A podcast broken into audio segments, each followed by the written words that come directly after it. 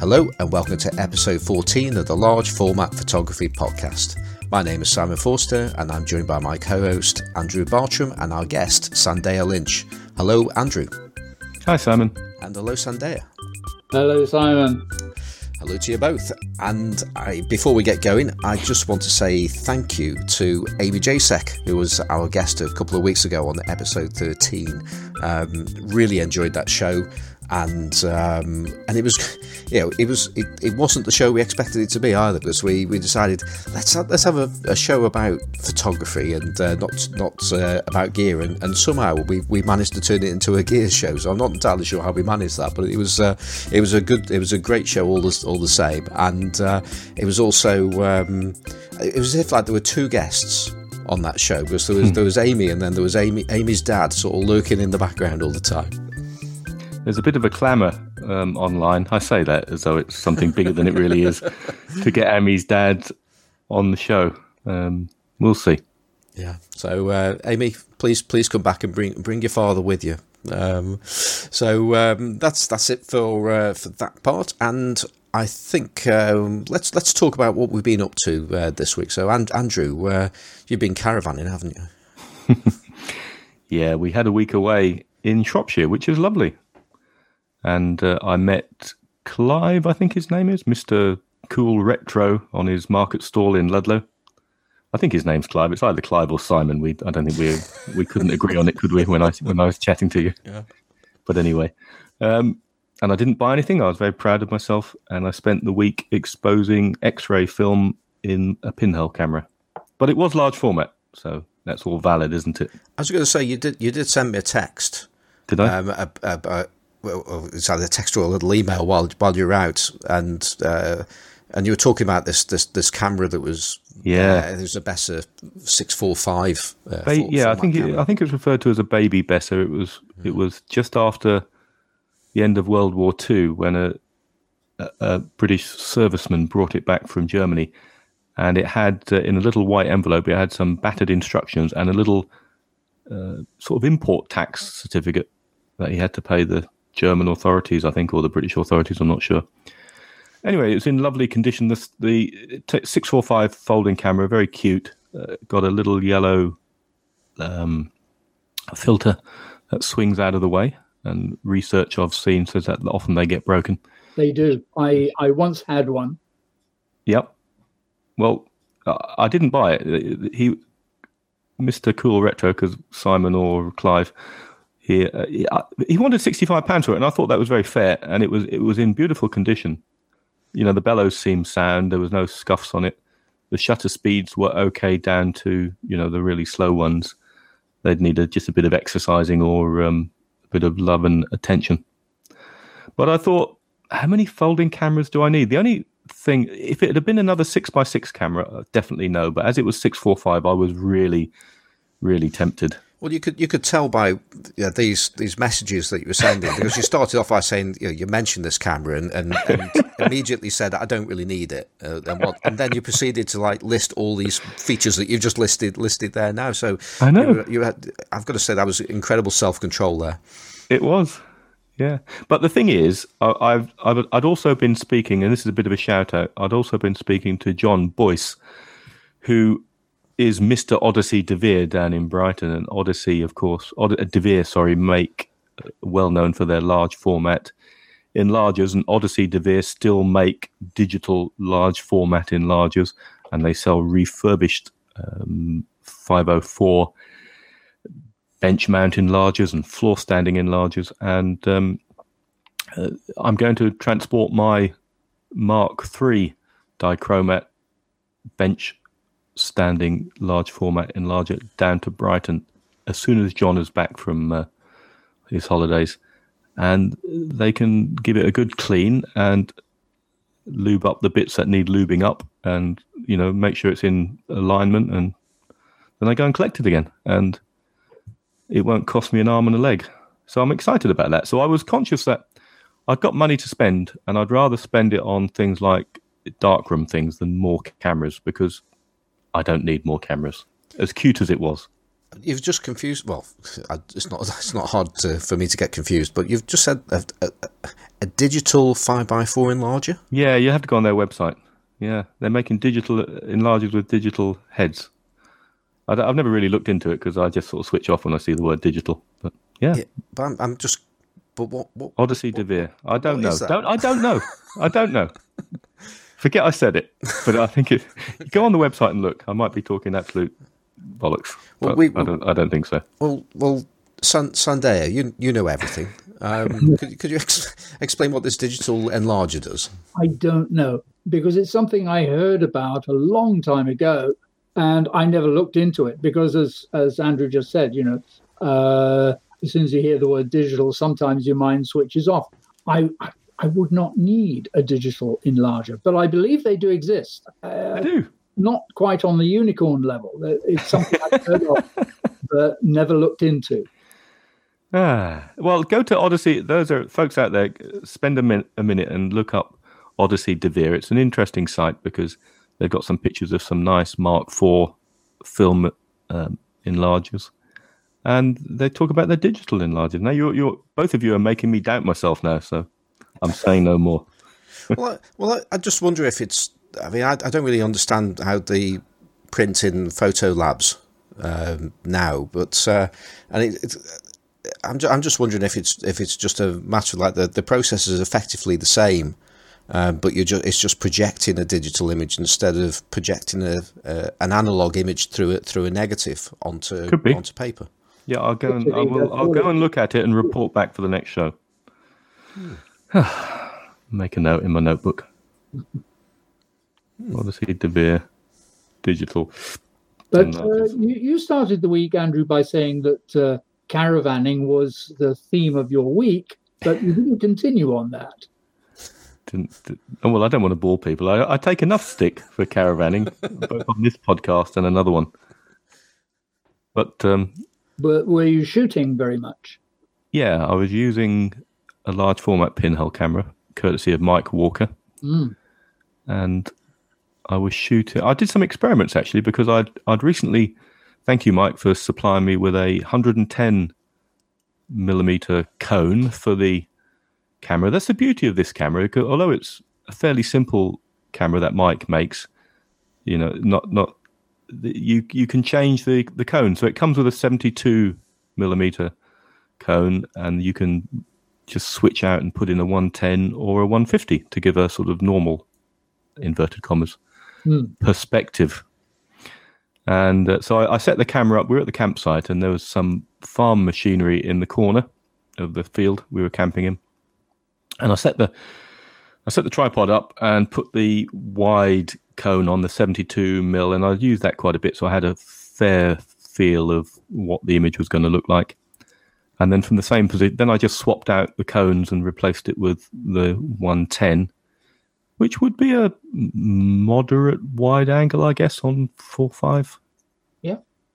And um, exposed one from the same position as well, because that was kind of interesting. And as we know, uh, uh, perspective remains the same. It's it's just that I was zooming in on the on the scene a little bit more, and I was surprised at how much I zoomed in because I exposed those X-ray. I developed those X-ray films last night in uh, dilute Rodinal 1 to 100 for six minutes, turning the turning the sheet film over once a minute and not agitating, because this X-ray film has an emulsion on both sides. And by and large, got away with negatives that weren't scratched. Uh, I did get one scratch on one negative, but the interesting thing was how the um, how how it zoomed in quite quite a lot, really, more than I was envisaging in my head for this sort of moderate wide angle lens. So that was interesting. Well, staying with the caravan theme, have you have you, ah. you you not drilled a hole in the door of your caravan to, to no, create a camera no, obscura? I, no, I couldn't get away with that.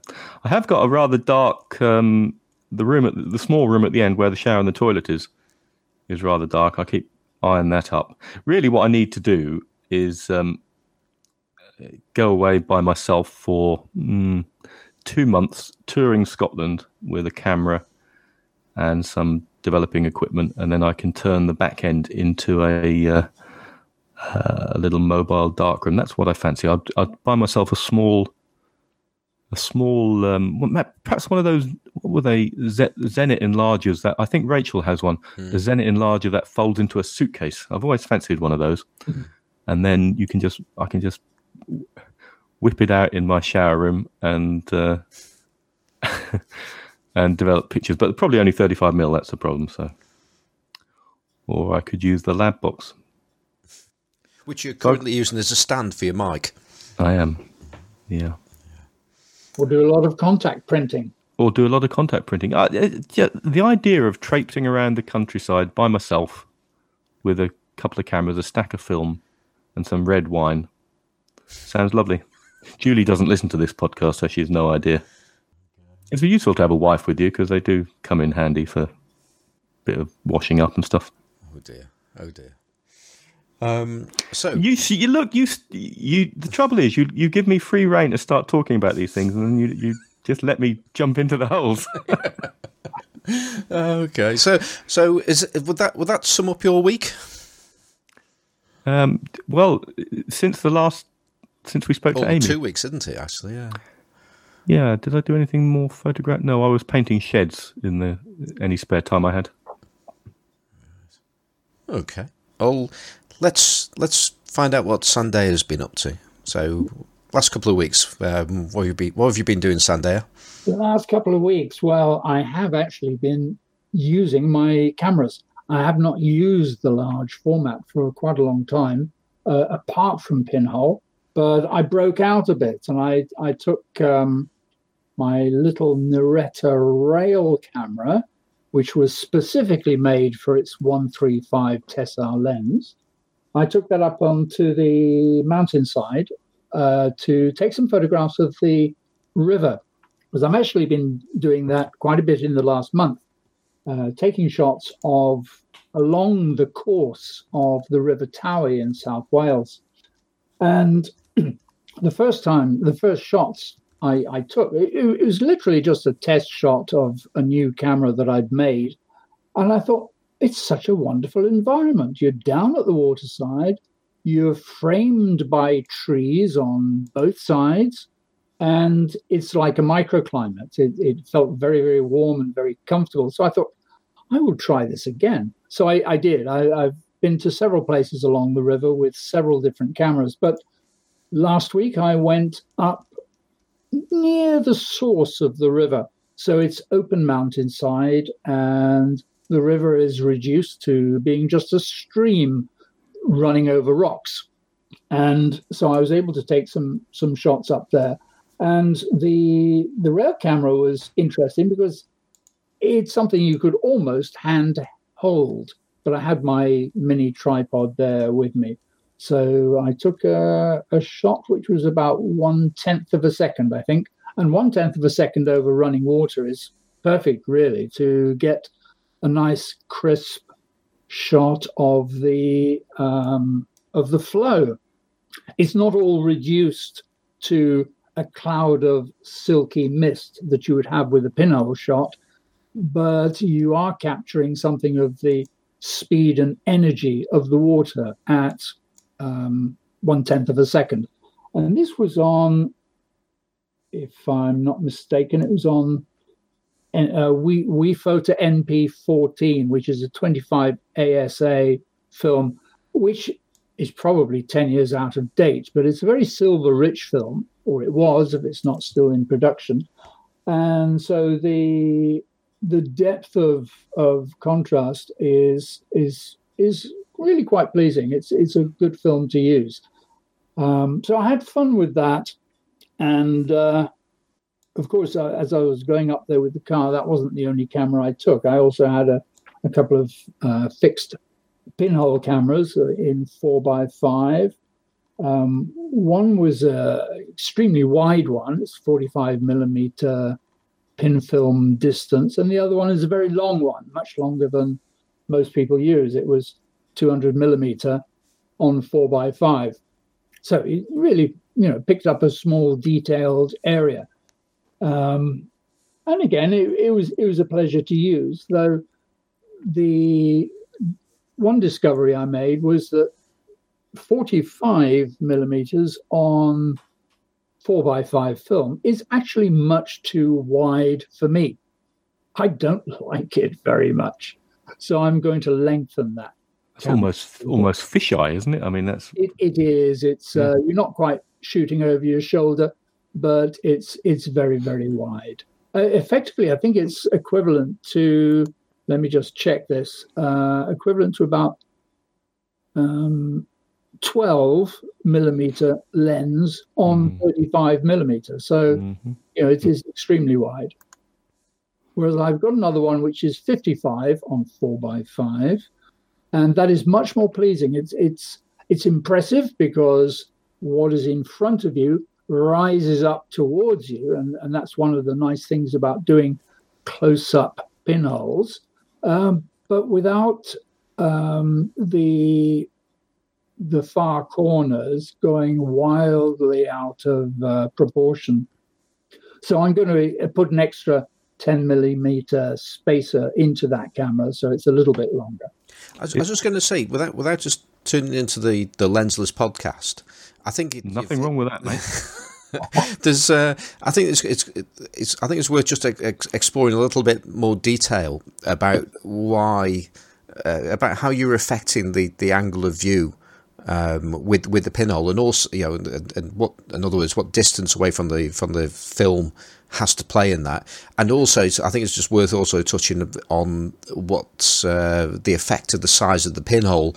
Um, and how that depends on how close you are to the film and what's what might be optimum or not, if that's possible to do that relatively quickly.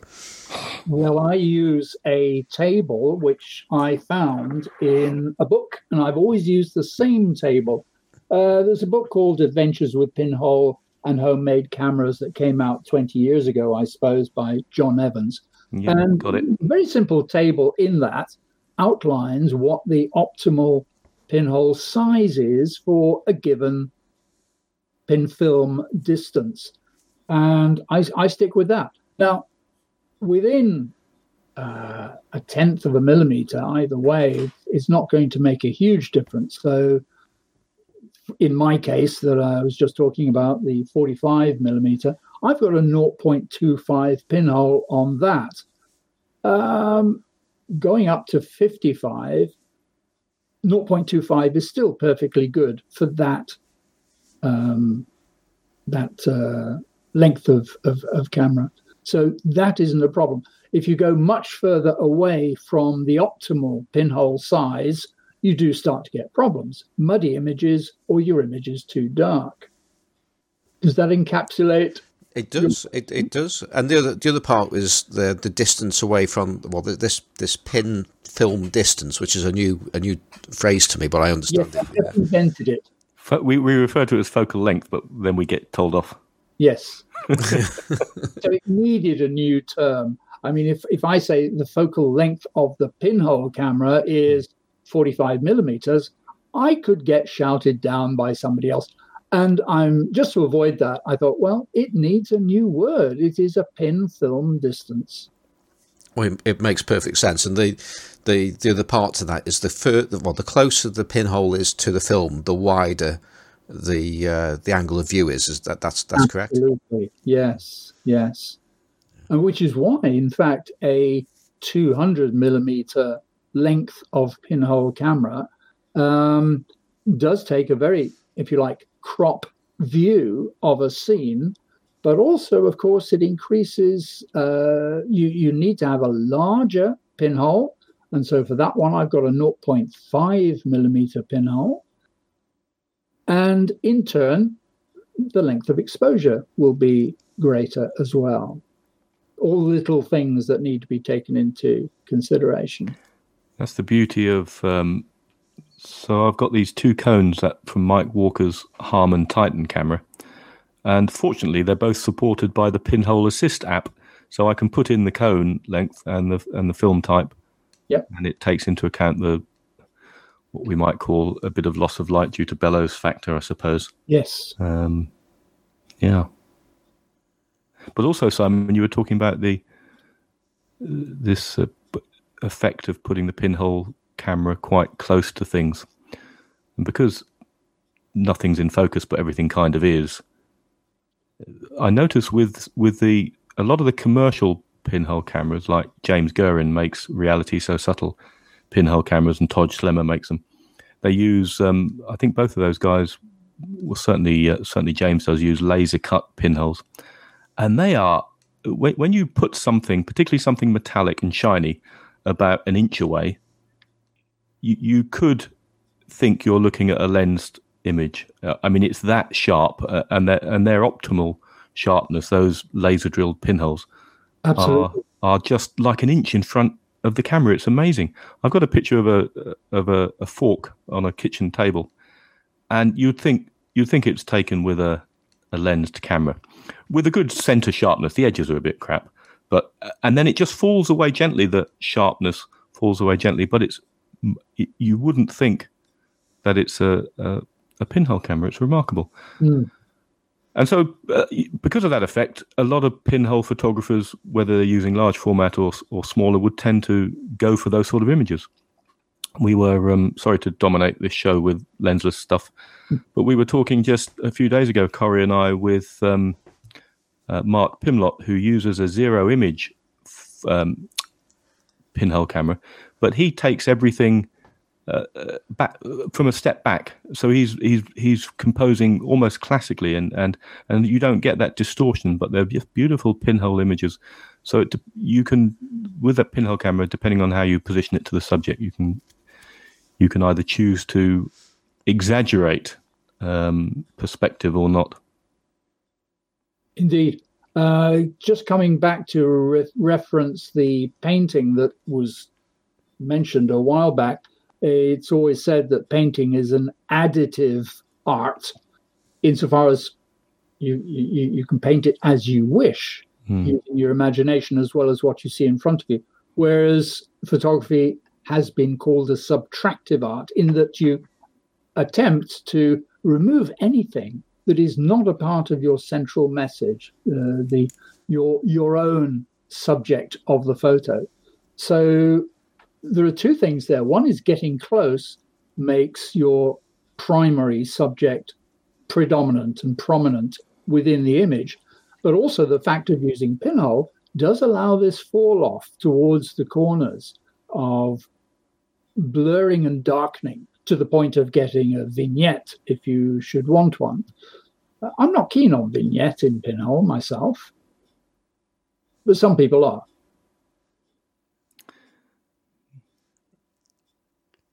Yeah, there's there's a, there's a, there's a, there's, there's a pause there. So that that was that was. You can edit that out. Simon. No, no, I'm I'm not letting that. that that's that, that's just really you know it's it's it's quite um, you know it's very thought provoking what you just said there, especially the bit about you know, additive versus subtractive.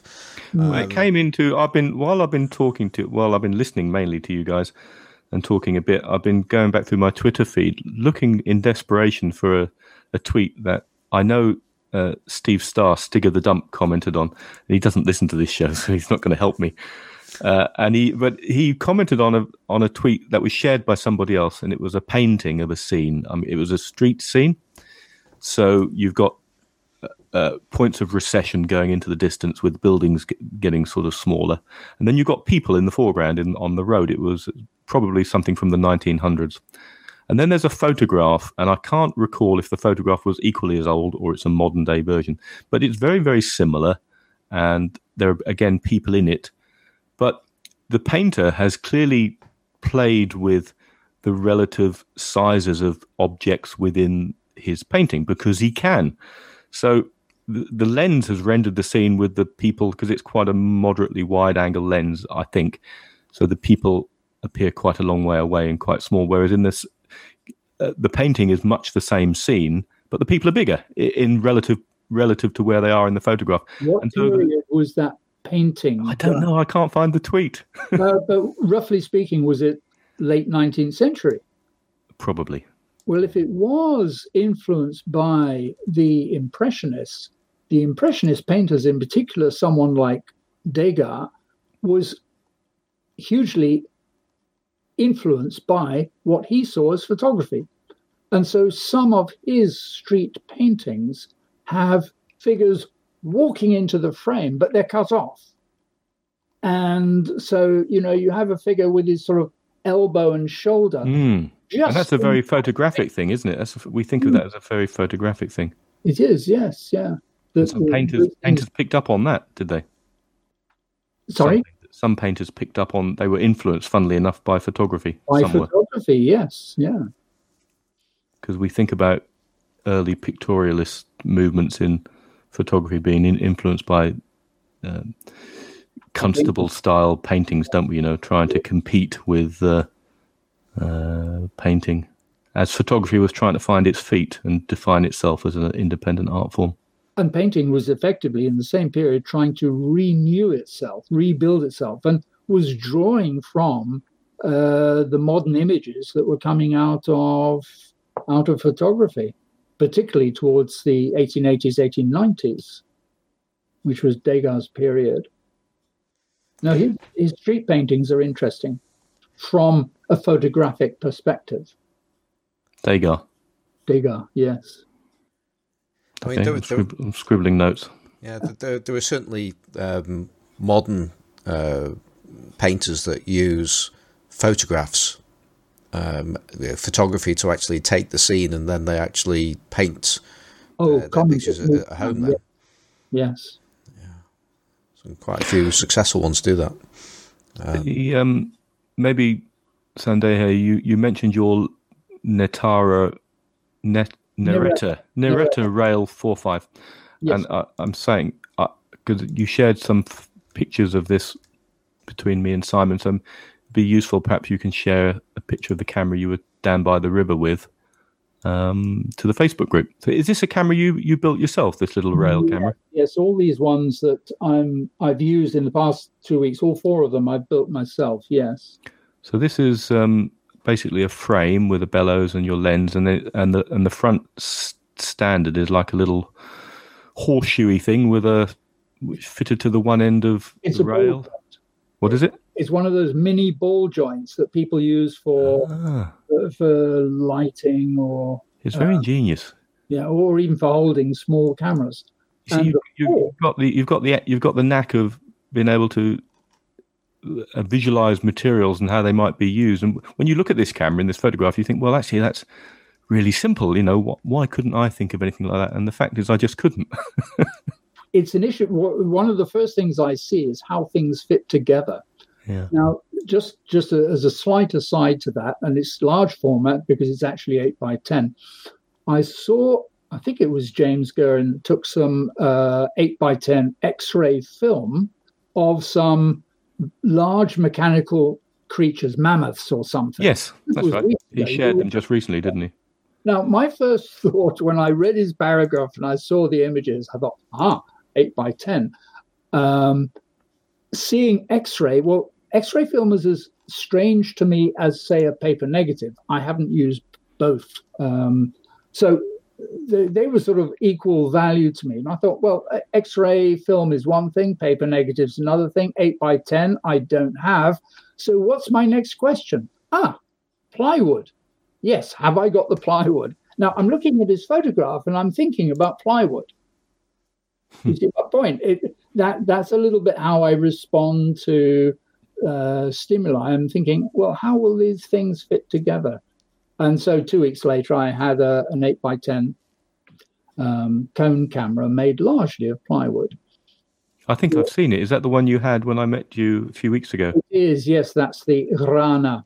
Now, I, I make no apology for my names of uh, these cameras. I, I, sort of play with the naming principle, um, which you know every, everybody uses uh, one way or another of naming their cameras. And I should point out that the Neretta simply means it's derived from Italian, it means little black thing, because the original Neretta was black. But then the Neretta rail camera is not black. A slightly ironic point there because the bellows are actually bronze and the rest of the camera is plain wood and aluminium. Oh, and the critical focusing element, which is a scrap from a telescopic tripod leg. Now, this tripod wasn't working anymore. So I could see the potential of, of controlling my focus just by using a tripod leg in and out uh, to make this new camera. So indeed, yeah, the you've seen a shot of the camera and it's uh, Hmm. in various places, and it, it's very very lightweight for four by five. And I can see you could hand hold it. You've got a little uh, viewfinder on the top as well, haven't you? do yes, indeed. Is that a um, is that It's not a a viewfinder from a door viewer? Uh, no, it's it's actually from uh, early '60s. Uh, I picked up a a small 35 mil that had auxiliary lenses that screwed onto the front. It was made by Taron, I think, and it had one of these viewers for putting into the cold shoe, Hmm. uh, which gave you the alternative views of the auxiliary lenses that you were putting on the front. One was wide and one was was long, and and so these little viewers are very very handy. It's it's guesswork, but um, they do work. But of course, the rail camera, the Neretta rail, has a view screen, Yeah. so I'm able to focus quite precisely using the view screen. Take it out and put the film holder in there. Going back to your use of this little Neretta camera by the the river. Uh, Yeah. What, what was the river you were saying? I've forgotten. The Towy. Towy. Yes. Yeah. You you mentioned a couple of interesting things, and, and um, but I think before we started recording, we mentioned once again uh, John Blakemore, who I've mentioned Oh, yeah. numerous times, and John John did a series of studies of capturing energy on film, and uh, one one was and with, with, with his Graflex camera and a standard lens and Ilford FP4, and he explored blurred motion of rivers and didn't like the milky creaminess, Mm, and he started shooting, developing a sort of optimum time for click, click, click to capture something of the energy and the power of the river, but but also trying to freeze a moment. In in and then he built up, he built on top of that, and developed it further with a series of built up layered double exposures, multiple exposures with with fairly brief time time exposures, and and so you get you get a, a you don't you don't get a a- blurred motion, but you get a, a very different look to the picture made up of click, click, click, click, all on top of each other. So there's lots of little sharp images, all sort of slightly offset to each other because of the multiple image. It's hard for me to explain, but that's. no, I, I, I, I Uh, but if you check out John Blakemore's work, and probably online, if you type up type in his energy series, he, he, he did the same thing with wind, you know, movement through uh, Yeah. trees and rushes and and and and, and earth and but the water one. And I was struck because you mentioned capturing energy, and I know it, it perplexed him for such a long time, finding some way of capturing the movement in the river without resorting to that sort of blurry, creamy stuff. I'd need a much heavier tripod than the one I have for, for that kind of activity. Okay. Well, I'm I'm now thinking that um, we could talk about what I've been up to, but Oh yeah, we haven't got onto that, have we? No, but but um, uh, what I've been up to is quite relevant to a question that came in because we invited uh, listeners via our Facebook group to um, send in questions and uh, we'll give them a go at answering them. And, and one of them is uh, to do with macro photography, and that's what I've actually been up to uh, this, this week. So we'll we'll park my week uh, until later, and I think it's come to that time of the podcast where we should actually introduce our guest. so, um, Andrew, you've you've known Sandeha for, for a while, and you've met him in real life as well. So perhaps you could inform our uh, listeners and uh, give give a bit of an introduction, and then we'll find out a little bit more about Sandeha. Yeah, sure. Well, uh, I, I've meeting Sandeha in, in the flesh was was an honor and a privilege. We had a, a lovely evening with uh, Alex Purcell, Mr. Grainy Blur, and we were going to do some photography, but it was late and starting to rain, so we went to a pub instead. And and if the discussion over the next hour or so is anything like what we had in the pub, then this will be a great podcast. But I think I first came across Sandeha probably probably in the film and darkroom user forum, uh, otherwise known as FADU, which is still going. Um, and then I sort of moved away from that, I guess, as Twitter took hold.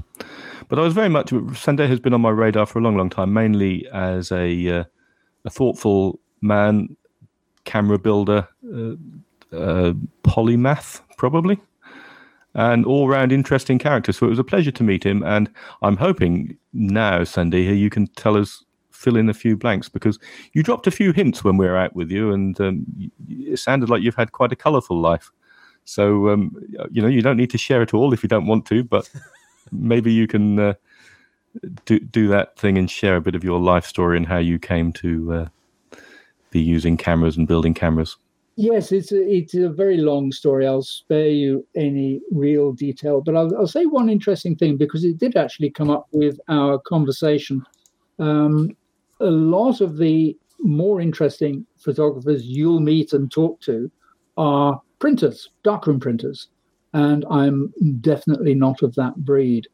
I uh, I didn't come across much in the way of photographic prints when I was a kid, but I did come across a lot of negatives, and I wondered how on earth these had uh, had come to bear. Now, I used a 35 mm camera throughout most of my life until um, I uh, wandered into a shop and I secondhand shop and I, I spotted a, uh, an old lens, a classic lens, just sitting there. And I, as I had just bought my first digital camera, I was starting to compare and contrast what the two media could produce in terms of differences and similarities. So I actually got hold of uh, the negatives that from shots that my dad had taken before the war and rather than go into the darkroom, I had a scanner. I, I had an early photographic film scanner, and I started um, scanning his work, and I was able to look at it really for the first time ever. And so that was uh, an interesting stimulus uh, and, and, an important part of my background, I suppose. So I'm interested in the methodologies, that's for sure. I'm interested in the mechanics and working on the principle that if if two parts will fit together, well, let's see what those two parts can do. It's a little bit like nuts and bolts. You know, you, if you've got the right ones, they fit and they will work.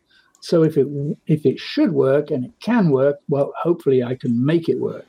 And my explorations into camera modifications and camera building has have all been fueled by that well, what if? You know, can we do this? Can would it work? And not everything does work, but you always learn something with every new prototype. Um, so I've enjoyed that aspect of of camera modifications and design and and building. In and as I said about one of my cameras, I I tend to design in three dimensions. I design in 3D because I don't sit at a desk with uh, blueprint paper. I mean, I will look at the pieces of wood, I will look at the the widths and the lengths and see how I can make something work. And the Neretta rail came about as purely a matter of fitting together redundant parts, otherwise redundant parts. Um, and, and, that's that's one of the, the drivers in everything that I do. And so actually taking photographs, well, quite often it's simply proof of concept. You know, this is how I find out if it works or not. And I might continue to use a good camera for a while, but sooner or later some other idea is going to come up and I'm going to be building something different to try that out as well. Um, that's probably as much as you would want to know about my my past. Um, or do you or do you need more? Well, I'm uh, I'm I'm always willing to listen to people's backstories, but uh, you know, let's stick with what's relevant to you know how you got into photography and camera building. Um, so the the the Neretta, Neretta Rail was that the first large format camera you you built? No, no, no. In fact, um, I'd the first one was the Surveyor. The Surveyor, Surveyor. was the first large format. It was four by five. Yes, I'm staring um, at a picture of that as well. We'll share all these pictures, folks, onto yes, the. Indeed, uh, yeah, yeah. And there you see, it, it was very much a case of building something that was oh, it's like a copy of an ebony. I mean, I yeah. couldn't go out and buy an ebony, but I, I wanted to find out if I had the skills to build something similar, and it was, it was very good. Well, the answer is yes, I think, by looking yeah, at it. Yeah. Um, but the Neretta rail was built out of scrap parts, leftovers, if you will. So slightly different principle involved there. When you've got a parts bin that's growing, uh, you look in to see what can be done with that.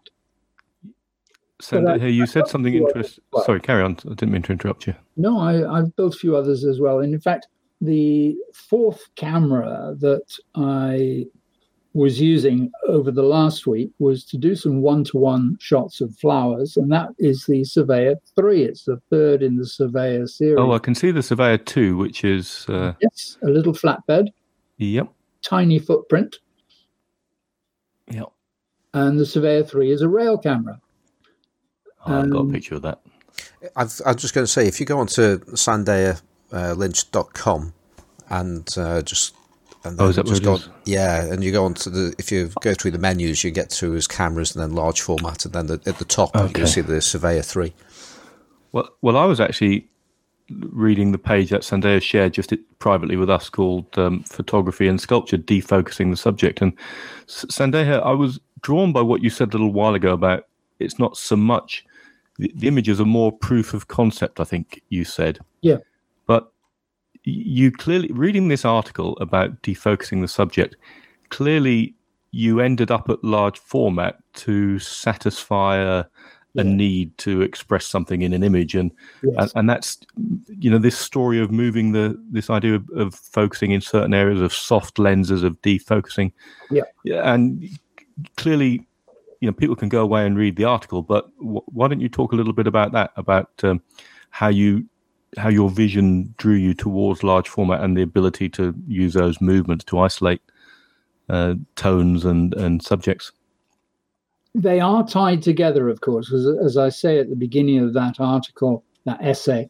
Um, I was prompted by someone saying that you could get these pictorial effects by using software, hmm. you know, some Photoshop filter or other and I was I thought, well, you know, it could be more more interesting to do it in a practical way, so that your result is in the negative rather than simply on screen. Uh, but the idea of selective defocus was, in a sense, to uh, create or generate a sense of priority. There's a thing about your average color shot, your picture postcard is that you look at it to remember the the place and the scene as almost as though you don't really see the the picture in its postcard format. You are immediately transported to the experience that you had when you visited Venice or or Rome or Paris or something like that. Um, and I wanted people really to spend more time reading the image itself rather than just looking at the image. So, mm. one way to do that uh, is to play with the focus. And one way of achieving, uh, uh, you might say, a distortion, a distortion of focus is to play with the movements. Meniscus lenses also do the same uh, in a similar way to pinhole, in that your center will feel fairly sharp and bright and it darkens towards the corners or it softens towards the corners as it does with the meniscus. But with the large format camera, you've got movements which allow you to play with your central subject, which might not be in the center of the image at all.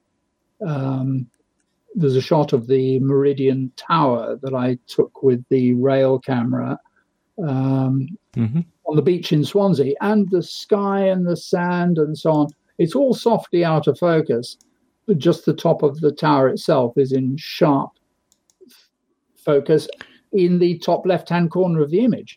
And only uh, a large format camera movement allows you to create that sort of image. And I just find it more interesting to read a story than just to look at it and pass on quickly to the next. So you're using you're using one image to encourage people to look deeper into into a picture. This brings me on to another discussion I think we had over a beer, and that's you know using images in isolation or in series. Oh, indeed. And yeah. so you know there are thoughts around you know, storytelling. Steve Stephen Segersby we had on the show uh, a while back, and he's very much into series of images. Um, what are your thoughts around individuals or series, Sandeha? A poem is as good as its best line, and a series mm. is might tell a story. It, it may well. It, it may tell a chronological story, as as someone did an interesting one recently, uh, going along an abandoned rail track. That was interesting because it was uh, the sense of chronology and also distance traveled in terms of space. But that was our friend Neil Piper, I think, wasn't it, for his yeah. for his um, for his university work? Yeah. Generally speaking, the idea of uh, a, a story can can be made up in several ways, and you can think of, for another analogy, what a team is. Take a football team. I mean, if if everybody played the same position in the same way, it wouldn't be an effective team. It would be something that didn't work. For a football team to work, everybody plays their own role their own exclusive role within the full set. And you know, I've got nothing against it series, and uh, there's one series that I've been creating over the past six or seven years of cycle riders. But generally speaking, I don't think in, in those terms. I think only in terms of the individual image. And so that has to be a good one. It has to speak volumes in itself. Uh, what's the difference between a series and a collection of images? Well, the bicycle ride is, uh, is in a sense, a collection of images over time. Um, but even out of those, I can pick out uh, key images which, if seen alone, would render all the other images quite irrelevant. So I have a preference for the individual image because I want the individual image to speak loudly and there's nothing quite like the large format I, camera, I suppose, um, to force you to focus on the individual image because you are having to make an effort, aren't you? It does take time. It does take some effort, and there are going to be some losses along the way. Yes. I mean, I actually went through my um, large format file a few days ago. I mean, there, there must have been 100 negatives in there, uh, and I needed more space. So I simply took out all the failures, probably about 20 negatives uh, gone, gone for the bin, because they really weren't, they were worth keeping for a while for the sake of comparison. But in terms of looking back over them, no, they, they were not worth keeping. So they had to go. That's um, interesting, isn't it? I'm, I'm trying occasionally I'll bin a negative, but uh, I think if I bother to file it and keep it, I'll probably keep it. So that's I well, just depends on your initial create you, create more storage. yes, creating new storage it was was rather important. I find it I find it quite easy to throw my negatives away. It's largely down to quality, though. So uh, I, I, just want to just drag things back a little bit um, mm. and you mentioned a, a photograph in particular. Uh, just before we started talking about series of photographs, uh, and it's been on my screen since, and I, I have to talk about it. And that's the uh, the shot of the uh, tower mm. um, at, at, Swansea. So, what, what, was the name of the building? Meridian. Meridian, Meridian. Tower. That's that's it. Uh, yeah. It's a hotel, I think, isn't it? It's um, apartments mainly. Oh, okay. Uh, though there are some offices there, and there's a restaurant up at the top, and it is the tallest building in Wales. Yeah, so I, I, I, stayed in Swansea a, a, few years ago. And I remember walking past it. It's quite an impressive building, but the the, the photo that you've taken of it is is particularly striking uh, because you can see that you've used uh, movements in in the camera to do that. Now, uh, to start off with, I was struggling to work out what you've actually done to to, to create that photograph because Right. Just to describe the the, the, the photograph, um, the tower is obviously vertical, and uh, and it's over on the, the left hand side of the frame, uh, on the third, maybe a little bit to the left of the third, and the the the tower is in very sharp focus, or at least it all appears to be in sharp focus. And you look at it a little bit more closely, and it's actually only about half of the tower uh, vertically is in sharp focus. Yeah. And at, at, first, I was thinking, how on earth has he done that? Because it looked like he'd actually lose two movements at the same time. Yeah. Um, but I'm guessing now you've used some kind of frontal rear tilt and somehow managed to position that tilt halfway up the well, a third of the way up the the image. Is that is that a reasonable summation of uh, what what I'm seeing? It's tilt and swing.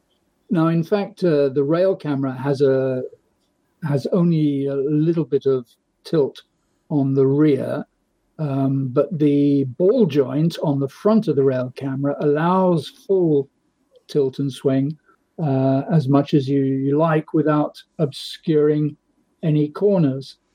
And the basic principle is if you consider an ordinary large format camera where you have regular tilt and swing uh, on back and front, you can just take for for for starters the tilt.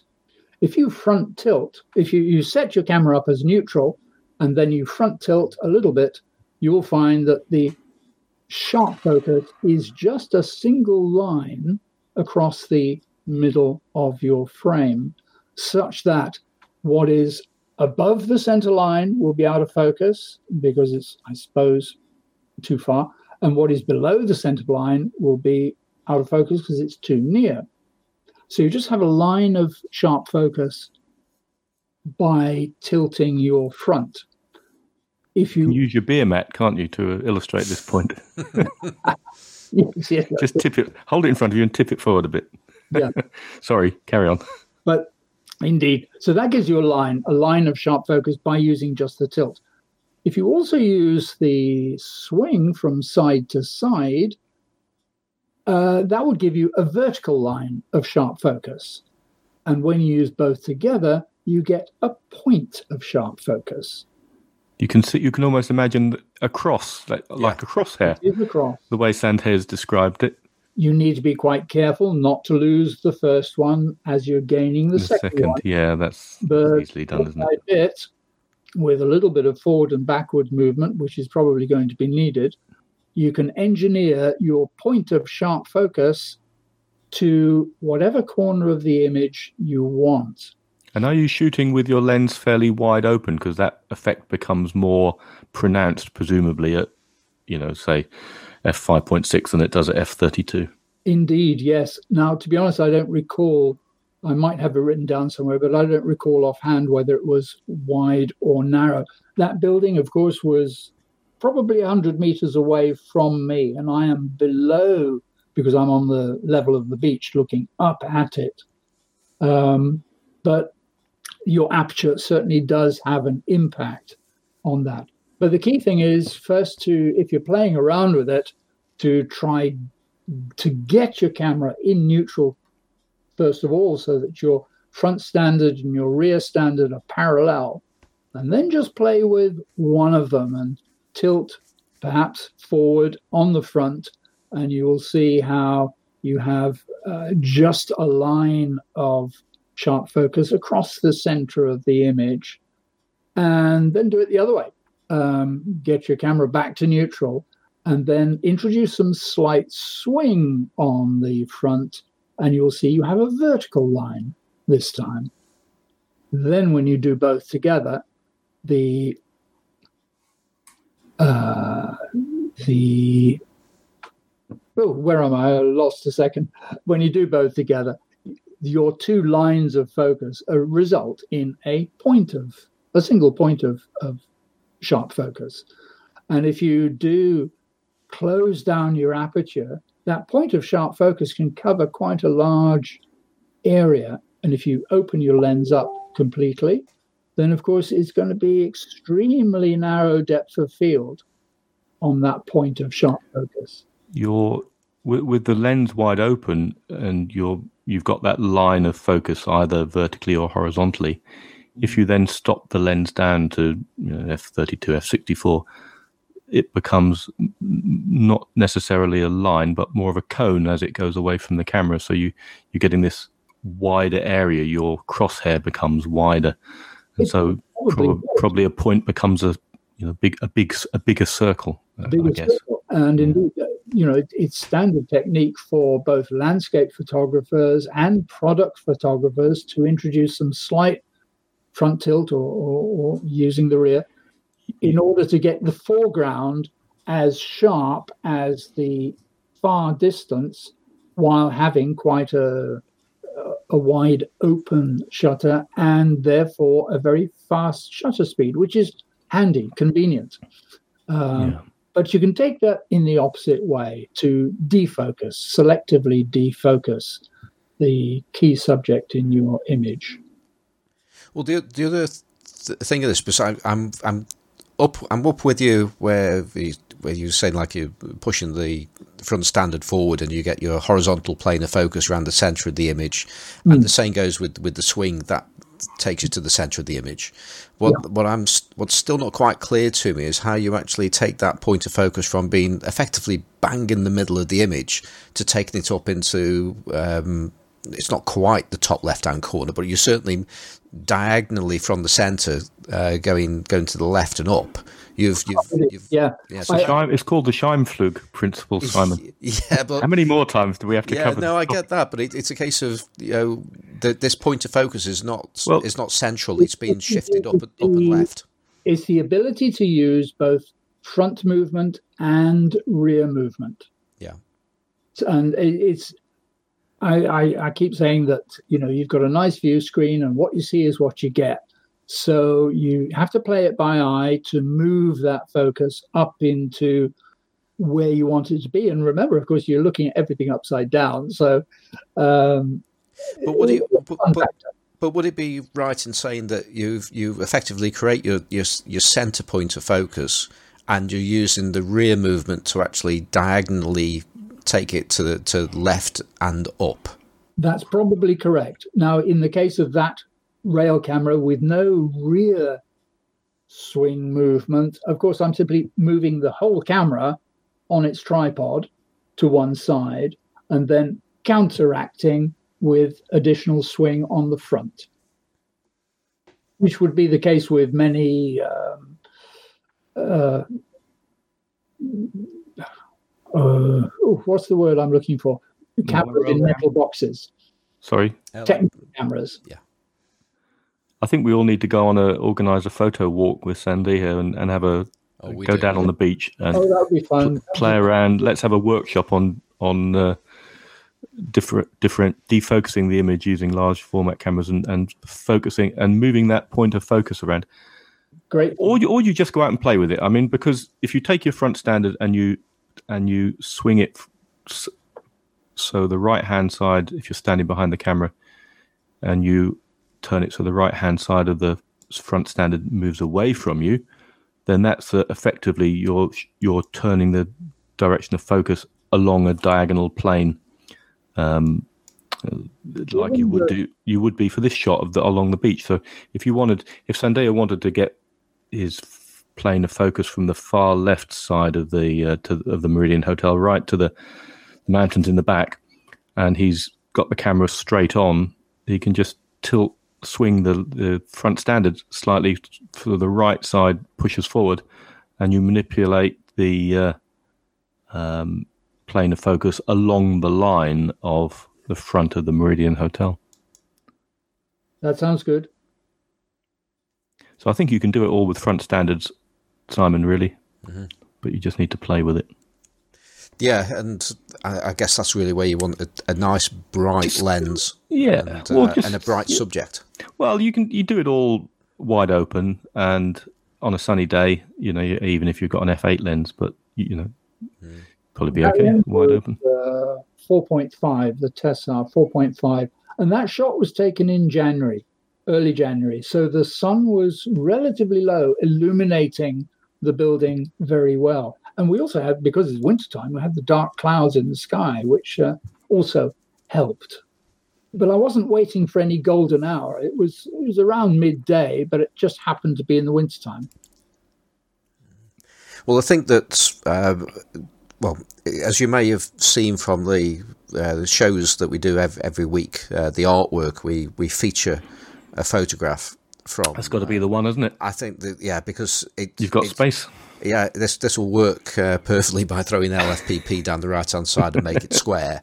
Um, so people will have a, a, at least some, something of a head start as to what earth we're talking about. So they will have actually seen the uh, the photo possibly before they've listened to it. So that that, By that should means, help. by all means. So, guys, while um, while we've been talking about that, you'd have seen I, I sent you on Messenger the the tweet I've been looking for. So thank you, Stig, because I, I messaged Stig while we've been talking, and he tagged me into it. So Dan in Hong Kong. I can't remember what Dan's surname is. Oh, yeah. Um, K, according to uh, yeah, yeah. I, uh, we've been Twitter. Twitter. I've never met Dan because he's in Hong Kong. Maybe Perry G knows him. Um, here's an interesting comparison between the way an artist depicted perspective versus the way a lens does. So, to answer the question earlier, which we either had on air or off air, there's a painting from Oxford in 1810, so it's earlier than I thought, and then a photograph from Oxford in 2015, and, and the scene has changed remarkably little. Would you agree? Um, yes, yes. other than the building on the right is different. Uh, yeah, yeah, yeah, it is, isn't it?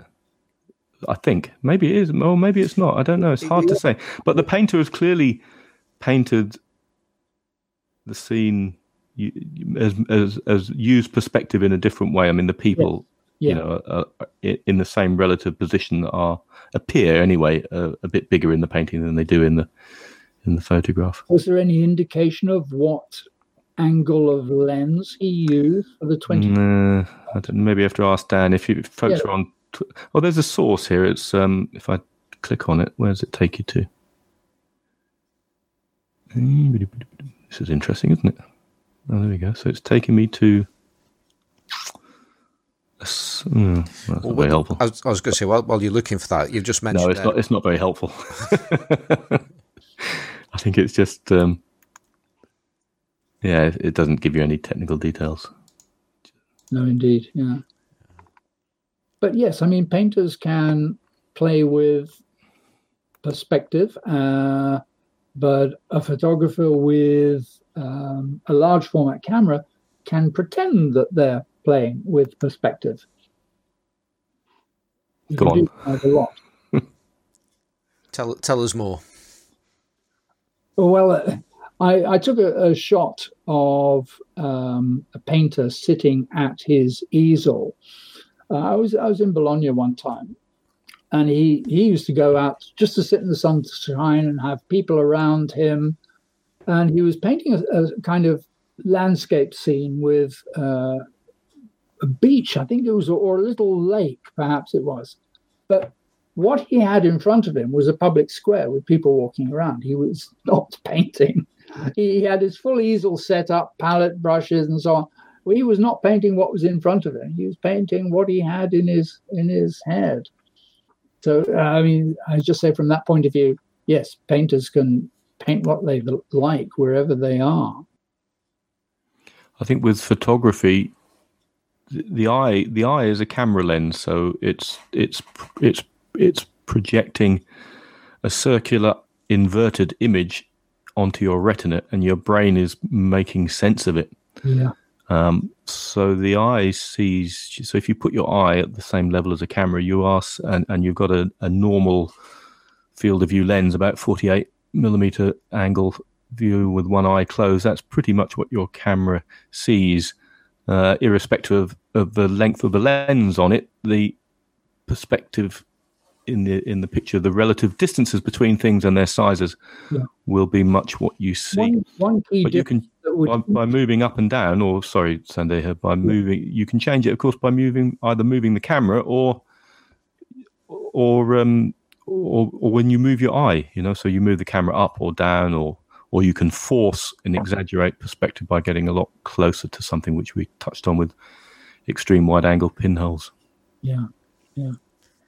Well, th- Sorry, this go is- on. I was going. Well, I was just going to say this is this is leading into a discussion that we weren't one hundred percent sure with, whether we were going to do this or not um, regarding perspective, because uh, in uh, on the last three weeks or so, um, although not this week, uh, the the previous weeks uh, on the Classic Lenses podcast, there's there's been a a rolling discussion about perspective and how different um, film formats, not so much lenses, but how different film formats will affect uh, perspective. And I've been roundly criticised by uh, people for taking the view that if you take a photograph with large format, um, it is somehow different um, from if you take the same photograph from the same position with uh, with a smaller format. And uh, my argument was that if you're using large format, you're using a, a longer focal length. Um, therefore, you're bringing uh, whatever's in the distance, you're you're bringing that clo- closer in. And No, you're ma- you're, magnifying it in the on the on the Yeah. two D representation of it, so it, it Yeah. appears to be. But the the, the, the point that um, has been made to me very, very strongly, and I'm in agreement with this, uh, by the way, so please don't write in on, on this particular point. Yeah, go on, right in. Let's have some hate mail to uh, Simon. yeah, the, the point point being is if you take a take a photograph and in one location, and whether you change your, uh, uh, your lens or your format, it, it, it doesn't matter to, in terms of perspective, uh, because what you actually see from that particular point is going to be the same, irrespective of what lens or what format that you use Yeah. um, because it's a single point, and you know, you cannot you can't sort of see around corners, but because you're using a, a longer focal length, you can only see what you can see from that particular point. So, my, my the point I was trying to make, and I'm, I, I need to. You know, I'm pretty much in, in agreement with all the things I've been told, and, uh, and and and so on. And I've I've I've taken the view though that if you stand in one location and take a photograph with a large format camera, and then you stand in that location and, and take a photograph with a, a, a much smaller format camera, but using an equivalent uh, field of view, I'm saying that well, it's my it's it's been my belief, which is eroding very quickly, um, that the photograph taken with a smaller format lens will not match up with the one with the larger format lens as in literally if you overlaid the two over so you've got some geometric lines and stuff you know and uh, you've got a photograph one and one can be placed over the other and you can see through i'm i'm suggesting that there will be differences there um, and, and, and I was going to say one one thing that's popped into my head, especially looking at these photos, and um, is that you're going to have dis- more distortion. I, I suspect with a with a smaller, uh, wide, more wider angle lens, which you could correct uh, with with large format. But I guess I'm not trying to introduce corrections into this. Well, it's the angle. I mean, it, optical aberration is something to take into account with what you've just said, Simon, because lens formulas are now very, very complex, and the the most modern 35 mil lens of a given format and the equivalent 19th century um, large format lens to give an equivalent would have differences. They wouldn't be differences of perspective, but they would have certainly differences because of the way aberrations stretch or perhaps sometimes compress an image towards the edges or towards the center. And I'm not expert on this. I don't know a lot about lens design, but one of the reasons I use a single element meniscus lens is because it encourages that kind of effect of, of distortion as it moves out towards the edges of the frame. A modern 35 millimeter lens will not give you that. But I think what the meniscus lens does do is replicate another difference with the eye, because when you look at a scene with one eye closed from a fixed position, you still have peripheral vision.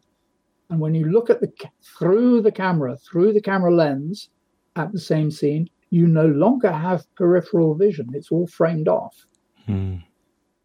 And I think That's that true. affects how our brain processes the visual information. Everyone's sitting here with one eye closed now, aren't you? I bet Simon's doing it. I'm doing it. I'm staring at one of Sandeha's pictures of the church and I'm got an obelisk in front of me and then I'm looking at my peripheral vision. Sorry. Oh, no, no, I, I, I, it's it's you've in, introduced an. In, I've got a rather different images of Sandeha now, and um, something very sharp and bushy is in focus right in front of my eyes. I'll move on quickly. Oh, there's another one. Yes, Well, yes, that's better. are. I'm quite proud of those. Meniscus lenses are wonderful. Fantastic. that's. Uh, I, I, I think we're hearing we'll, Andrew's. we'll, share that, we'll, we'll share those ones as well. Um, I don't think Facebook will quite allow us to actually share those photos if they Do not. want. If they're the ones I think you're talking about there. But if you're looking at the ones that are on my Facebook, Yeah. um, oh right, okay. they haven't had like a little star put over the bushy area, have they? yeah, it um, they they didn't. It's it's just so unclear that there's anything there. Hmm. I, I've been banned from Facebook before for one time for 30 days for Wow. pictures that um, showed too much. But uh, these seem to have uh, come Escaped. across okay. Yeah. Well, despite her pose, it's it's um It's a chaste image. yeah, it's not um terribly graphic. Well, there, there, there Quite that. There is that debate, isn't there, uh, on on Facebook that's been going on about what, what can be shown and what can't be shown, and also the difference between um, certain types of photograph and, and art. Yes. And um, and certainly the, the, the types of photographs you're describing there, that, well, that, we- that we're talking about, are certainly on the artistic scale compared to many other photographs that are out there, which which I'm sure that Facebook would make disappear very very quickly. Well, the fact that Sandeha has, has gone to the effort of using a, a single meniscus, le- meniscus, meniscus lens Yeah. uh, that he probably, I think, got from an optician, to, or he got it to got it ground or something, and then mounted it in something and stuck it on a camera. Well, if you're suffering for your art, that's one way of doing it, isn't it? Is Indeed. that, is that correct, Sandeha? Is that what you did with your? You went to see an optician. lenses made for me. They're 30 millimeter diameter, and uh, each one is a, a different diopter from the optician's point of view, and therefore from the photographer's point of view, each one is a different focal length. I've Mm. got a 125, a 170, and a 250. I was going to say, uh, uh, Andrew, you've got a meniscus lens with you at the moment, haven't you? Apparently so. Yes. We're we're looking forward to seeing those photos. Just move on and talk about something else. would you? okay. Did we want to discuss um, close focus and macro?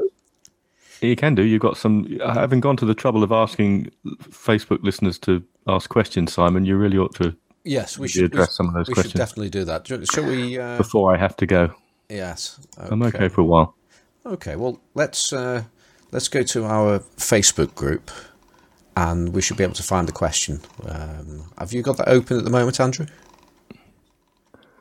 Uh, yeah, yes, That's good because you're going to the one from Dan Tree. That's it. Yeah.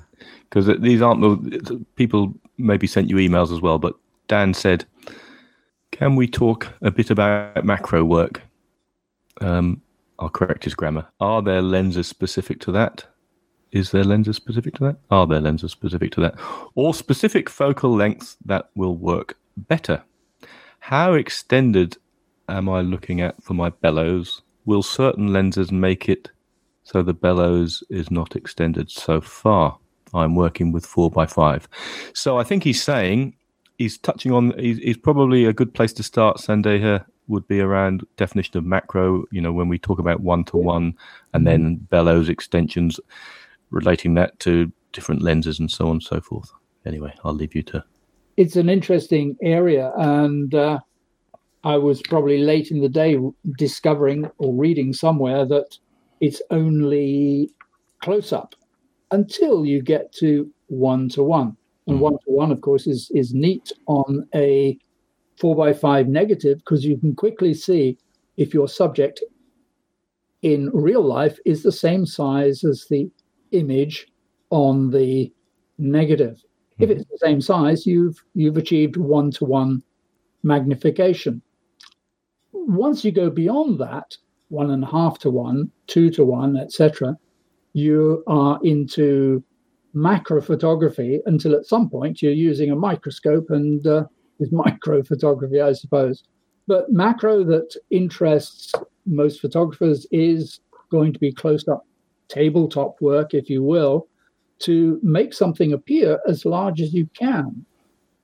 So in the image that I took the other day, uh, it was one to one. This was with the uh, no, the Surveyor 3 rail camera. And I used a 170 lens and I doubled the focal length to 340 and I took my shot. And the reason I made that choice, because I do have several lenses possible, uh, the reason I took that choice is simply that uh, my rail is 500 millimeters. So the most I could achieve with that particular lens was to get one and a half times magnification by going three times the focal length. Uh, but that would have been actually 510 millimeters, which I don't quite have. So, anyway, I got to one to one with that lens. So, anybody looking at this question should first consider well, what is my maximum rail length? And then pick a lens that is appropriate for that length, given that you might want to magnify twice, three times, or more. So, in order to get one to one with a 150 millimeter lens on 4x5 Sandeha, yep. how far do I have to move my bellows out? To 300 millimeters. Yeah, which is the maximum I can do on my Toyo. So Right. So, yeah. what you could use is a shorter lens. Mm-hmm. If you had a 90 with a large enough image circle, at least, you could move your 90 in multiples of 90 along your rail. So you could get three focal lengths with your rail, I think, and that would give you one and a half times to one magnification. So your let, let's say you've got a a toy or something, a little toy Lego piece, um, it would appear one and a half times larger on your negative than it actually is when you hold the piece in your hand. Yeah, pretty diddy on a 4x5 bit of film. I might be better using 35 millimeter then, because then I can really fill the frame, couldn't I? And in many ways, that's true, yes. And I was going to say, now this this brings us on to what I've been up to in the last uh, week, week or so. Um, because I've been having a go at macro photography using my Sinar camera, although strictly speaking, it's not not large format photography. Because what I was doing is uh, I was trying to work out how to use a thing that I'd picked up, and uh, and it was a Hasselblad to Sinar uh, adapter made by Sinar, and uh, I bought it at the time at a, a camera fair, and I was I was looking at it and I couldn't quite work out what I was actually meaning to do with this thing. Because at first I thought it was some kind of adapter that you could put a Hasselblad lens onto the front of uh, um, the uh, my rail camera. Um, not entirely sure why I'd want to do that, but it seemed like a good idea at the time. Um, and then I was I looked at it a little bit more and, it, and I realised no, this is to actually put the camera on the back of the uh, of, of a Sinar camera and use a Hasselblad as a as, as effectively the taking camera. And I was looking at it and I was thinking, I wasn't sure how this could possibly work because the the, the, the there was already an extension um, out of the back of this this board to, to mount the Hasselblad onto, and therefore the film plane itself was going to be much further back than the normal position would be on a large format camera. Um, because the uh, the lens, this lens board where the adapter is sitting is the plane of focus. So putting the Hasselblad on there, you're taking the um, you're effectively putting a I don't know, probably around about a, a 10 centimeter extension on. So, uh, so it was impossible to get a normal in, uh, infinity focus in a in a in a semi sensible position. And I, I worked out that you've virtually got to put the two standards together before you can actually get an infinity focus. So I thinking, well, what what use is this? And I, I put a picture up in our Facebook group, and eventually the the answer was dawned on me after being told several times uh, that this is effectively a macro setup um, which which it is. So I thought, okay, well let's let's let's give this a go. And I did something uh, in, in my house just to take a photograph of a small flower, um, and I did that with a, a, digital camera because I can ad- if I can adapt a Hasselblad camera, then I can also ad- attach my Sony in, in in the same way using a series of, of adapters. And uh, I managed to actually get some very usable um, very detailed close-up shots of a tiny flower um, and on this plant that looked really bedraggled, and I was quite shocked actually how much beauty there was actually there on this rather um, this, this this this plant that had, had struggled in the conservatory and in the, in the, heat that was that was in there. So I managed to uh, do proof of concept, and then last night at our um, at the Six Towns Darkroom Club uh, that that we have, I was able to use the studio and uh, studio lights, and uh, with a view that okay, let's let's actually try and take a photograph, but using the Hasselblad rather than using my Sony, and got the the, the setup that I, I needed, um, and then I tried. Uh, my 150 mm lens, and I've also got a 90 mm super angulon, and I felt that I couldn't. I found that I couldn't actually get close enough, or I couldn't get enough magnification out of the 150 mm lens, which goes to the part where Sandeha was talking about the the extension because the extension on the Sinar I've not actually measured it, uh, but it's not it's it's not it's not a huge extension at all from from it, at its maximum level. So I realised that I needed to put a shorter lens on it uh, because it, it's sort of it, it sounds counter counterproductive, uh, counterintuitive. Sorry, that a shorter lens will actually give you more magnification. But as again, as Sandeha has pointed out there, that's exactly what happens, which you don't need as much extension to get uh, a similar level of magnification.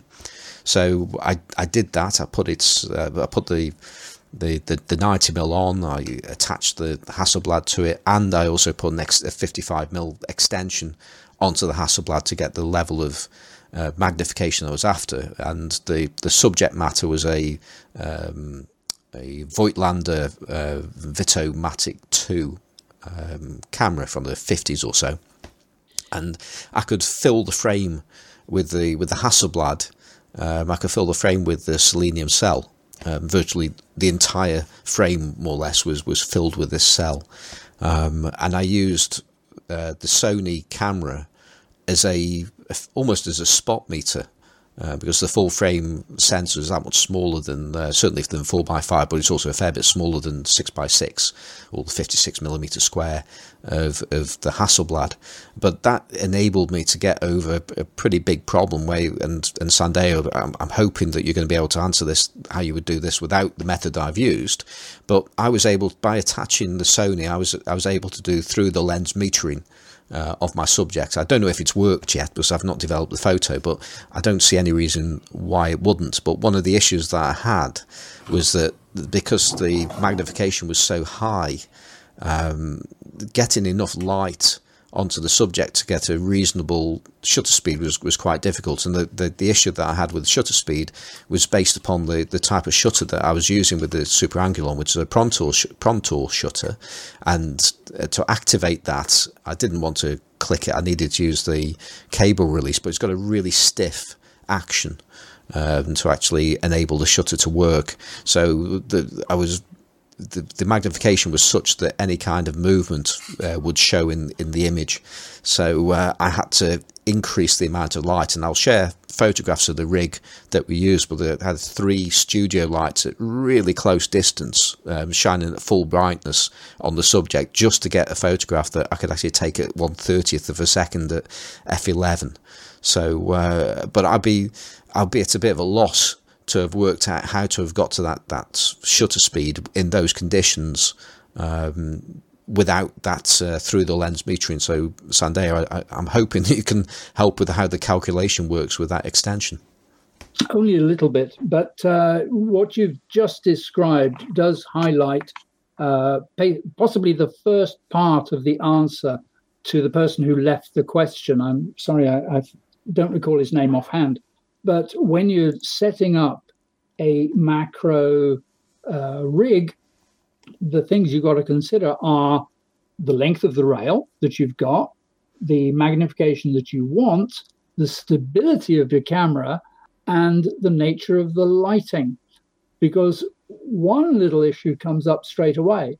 If you're using a very wide angle lens and multiplying several times its length along your rail, you are going to end up with your lens quite close to the subject. And it depends what your subject is, uh, whether you want to use a short lens or use a longer lens that necessarily you have to move your camera further away. So when you consider are you working with hot lights? Have you got control over the direction of your lighting.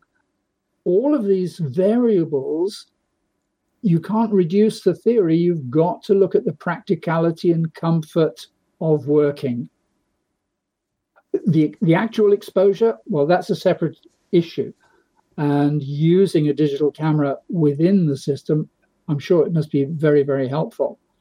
Um, otherwise, you have to make the bellows extension calculations or, or rather look at the graph because it, you know all of this information is out there. There is a graph showing exactly how much exposure compensation you need for every additional focal length introduced by your bellows extension. I think there are some rule of thumb simon as well. Ansel adams in his book the camera gives the calculation for bellows factor extension but you'll find that widely published Yes. But uh, I think probably adding half a stop for every half a stop to a stop for every half once you go past the um, you know 100 if it's 150 mil lens once you go past that sort of 150 extension for every then uh, focal length you add on add half a stop something like that i think. Probably if you added a stop it wouldn't make much difference. But that's basically rule of thumb i think how it works out well, there, there are apps as well. Um, which there is, are. Yes, yeah, there's one or two. I, I did have one somewhere, but you know, I but, think most people once you've done it a few times, you get a feel for it. I think, Simon. Yeah. Well, that that was that led us to a. I mean, we were actually going to calculate this using the app, but we then realised that we didn't have a ruler.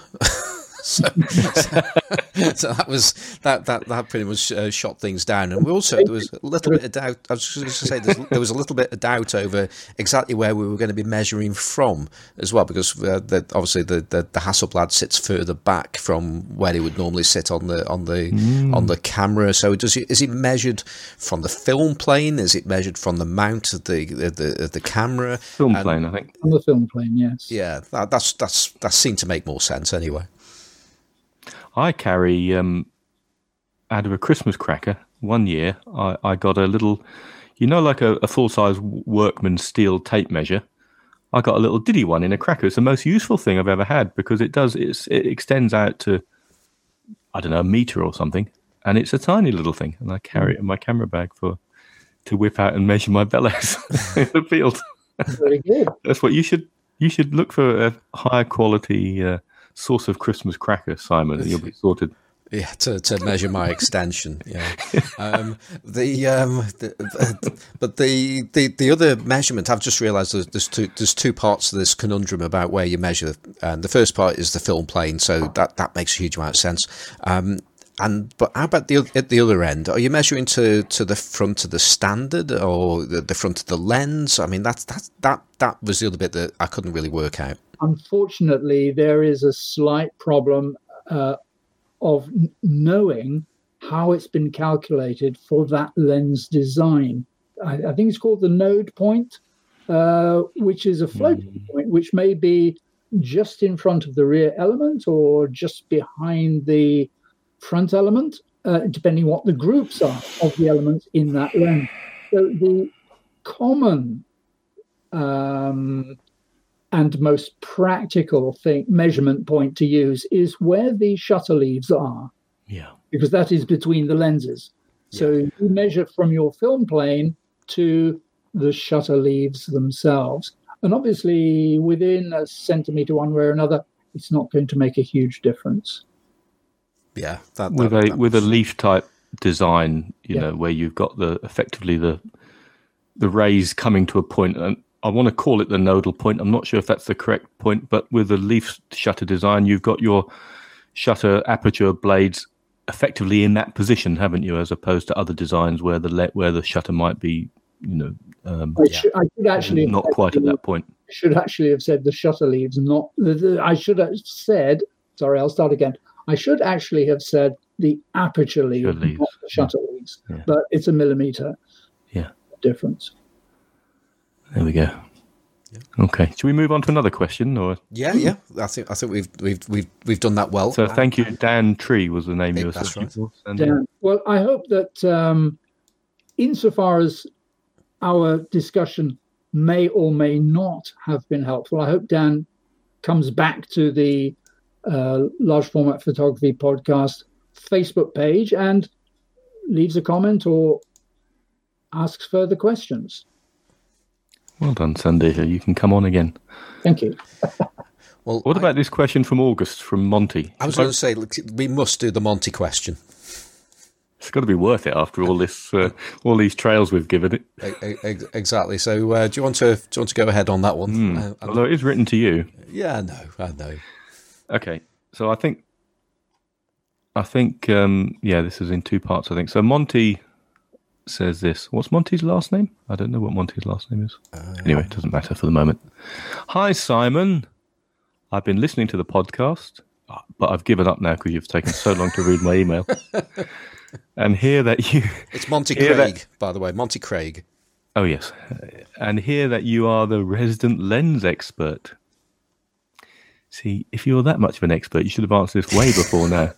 I'm not a large. I'm not a large format lens expert. That's I, where the problem. That's where everything falls okay. down. All right. I have waded through a ton of online info about lenses, and it seems opinions are all over the place. So, I am approaching you in an effort to find some solid information. I am starting to build my 4x5 kit, and just this weekend I picked up a Schneider Apo Symmar 150 millimeter lens. Very nice.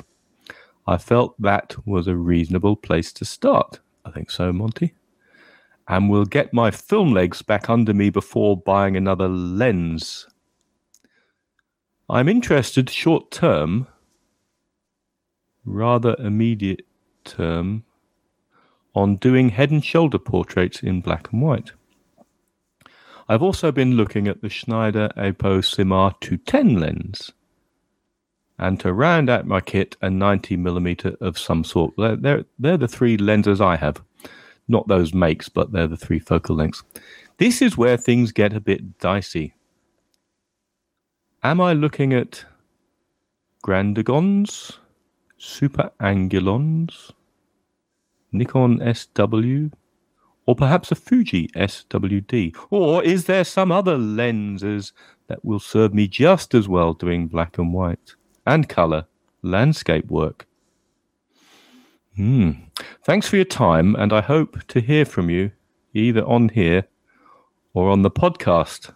Thanks, Monty. Well, it's one way to keep Monty listening all these months. Yeah. Taking so long.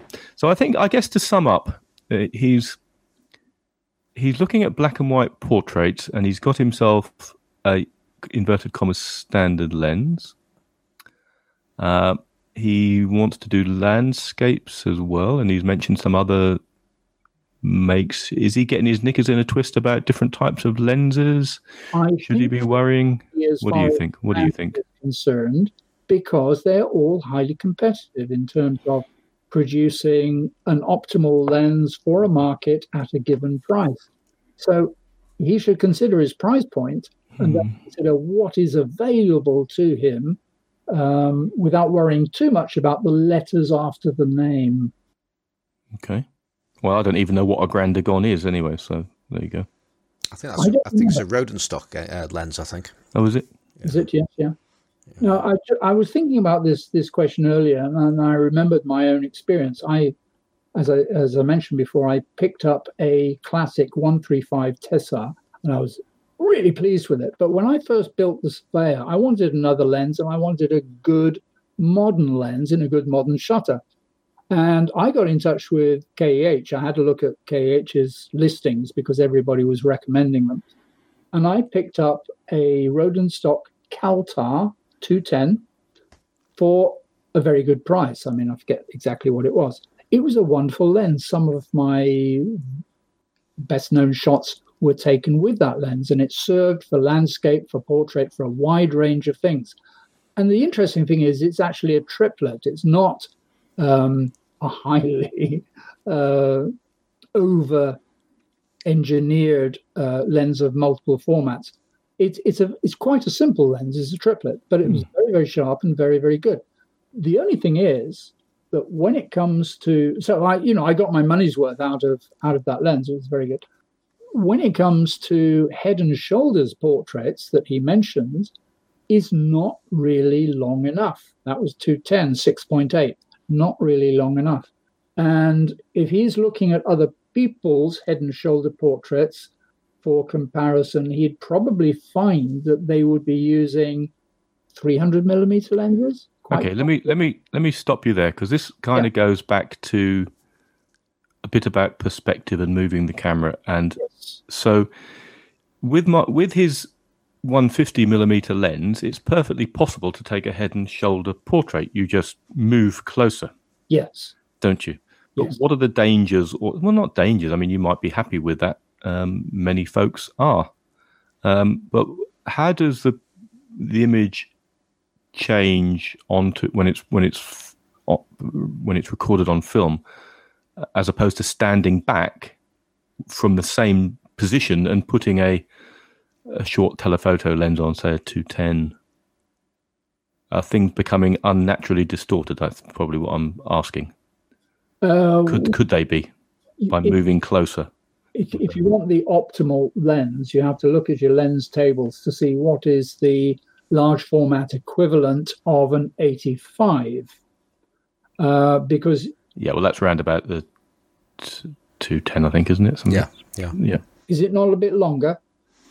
Hmm. It's it's it's a, it is it's well it's a little bit long. Well, two, I suppose it's uh, uh, 255, isn't it? To be re- a Well, little bit a more factor of, specific, but it's close. three, factor of three, roughly, isn't it?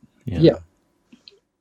So, So you know, 240 might be closer to that It's in in regularly in in readily available large format lens sizes. 240 is probably the longest you can go without going up to the Copal one size hole, or maybe even 240 does force you up to the Copal one. Anyway, the lenses start getting bigger, don't they? Effectively, they do, yeah. Copal zero. Certainly on my 210, it's a Copal zero hole. Um, 240. Can't remember whether that then leaps up to one or not. But the, Well, point, the I- point I was trying to tease out of you, Sandeha, really is, you know, we talk about why do we talk about having portrait lenses? I guess that's probably the because if you if you look at some of the spreads that uh, I, I mentioned in our messaging, the comparisons have been done on 35 mil with wide angle for portrait up to 135 for portrait, and the face appears differently. Hmm. And 85 is considered 35 mil the optimal lens. Um, to render a face in the right proportions without making your nose look big or something.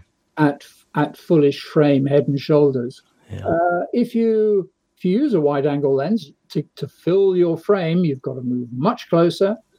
And while that may be uncomfortable for the sitter, it also gives a sort of spreading of the face.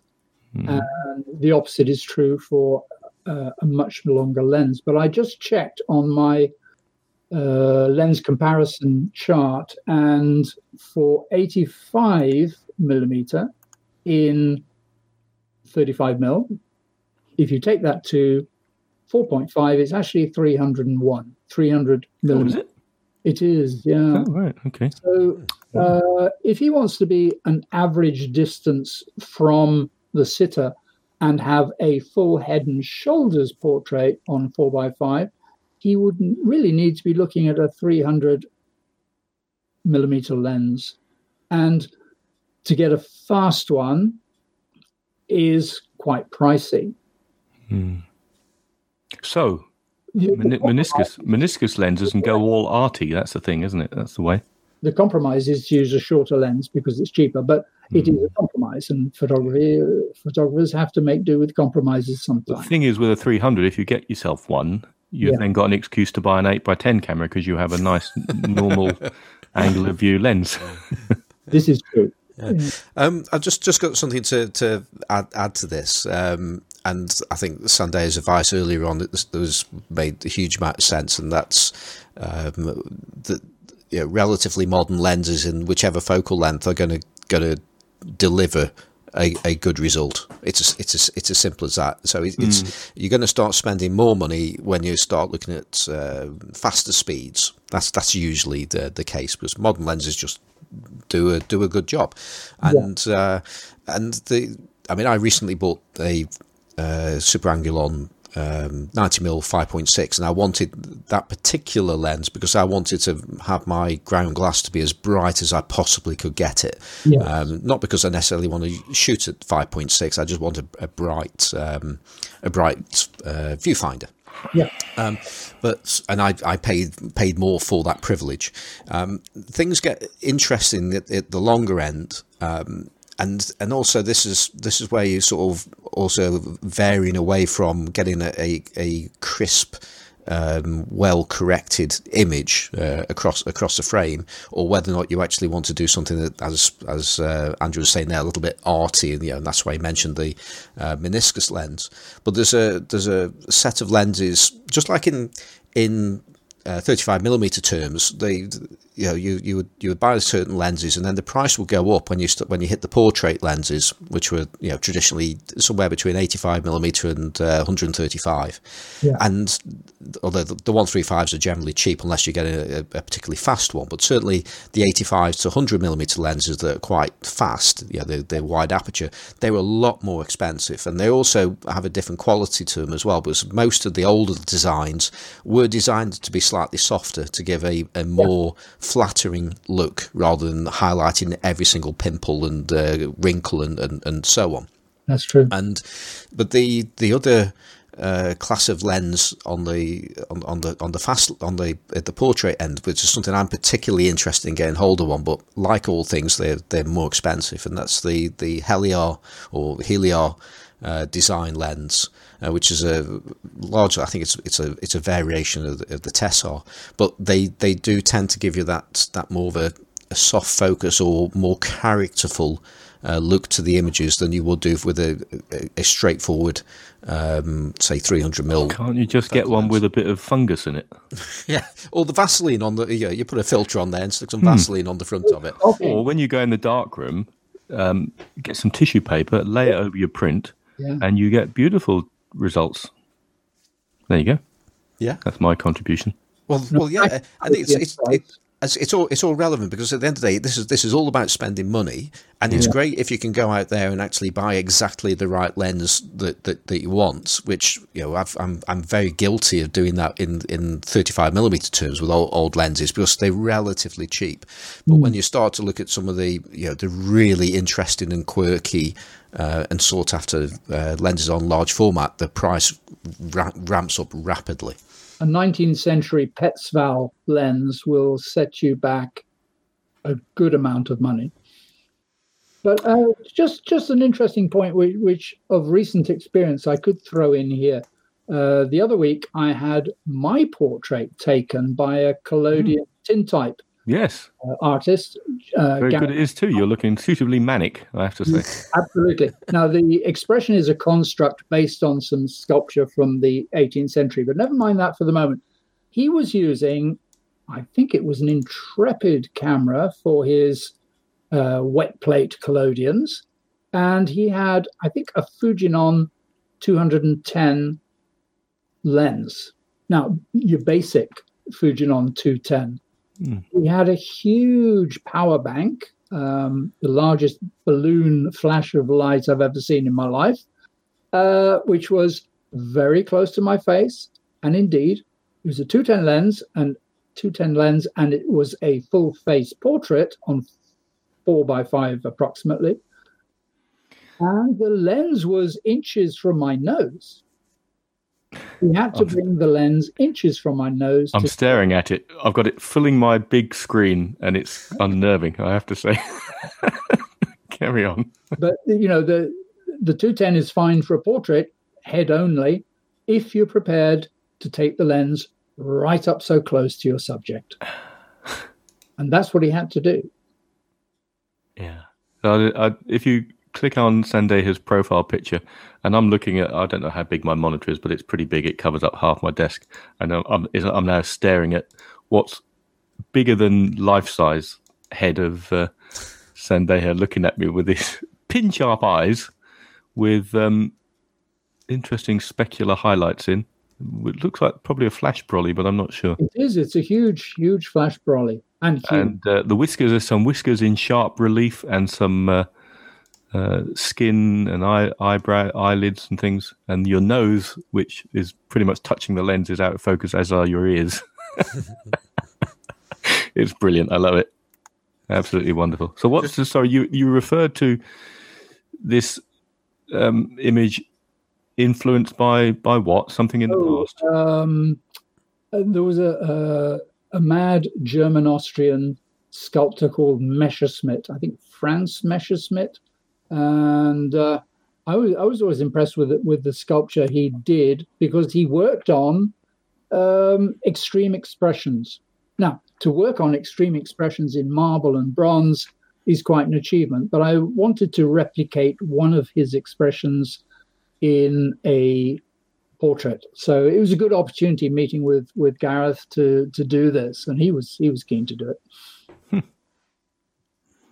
Excellent well it's a great picture I just got one one question about that picture. And how how long was the exposure? Oh, it was a uh, fraction of a second. I mean, it may have been one hundredth of a second. I'm not sure. Right, and that The that would lighting was incredibly powerful. exactly that that would explain it because uh, usually these these photos are, are taken over a period of seconds, aren't they? When the uh, wet plate collodion. Indeed, yeah. indeed, yeah. But a very powerful lighting obviates the need for that. No? E- Excellent. Emails. I'm I'm conscious of the Yeah, time, Simon, well- but well, we- we, you have had some emails sent in, haven't you? Uh, well, yes, uh, and uh, well, we have another one by Monty, don't we? Do we? We do.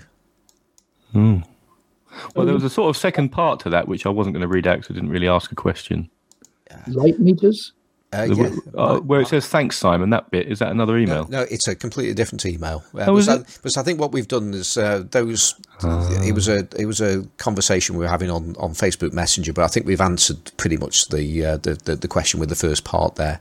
Um, but I've uh, forwarded on one that, with the title of uh, which came by email. Uh, it's it's called "My Metering Dilemma." Hmm.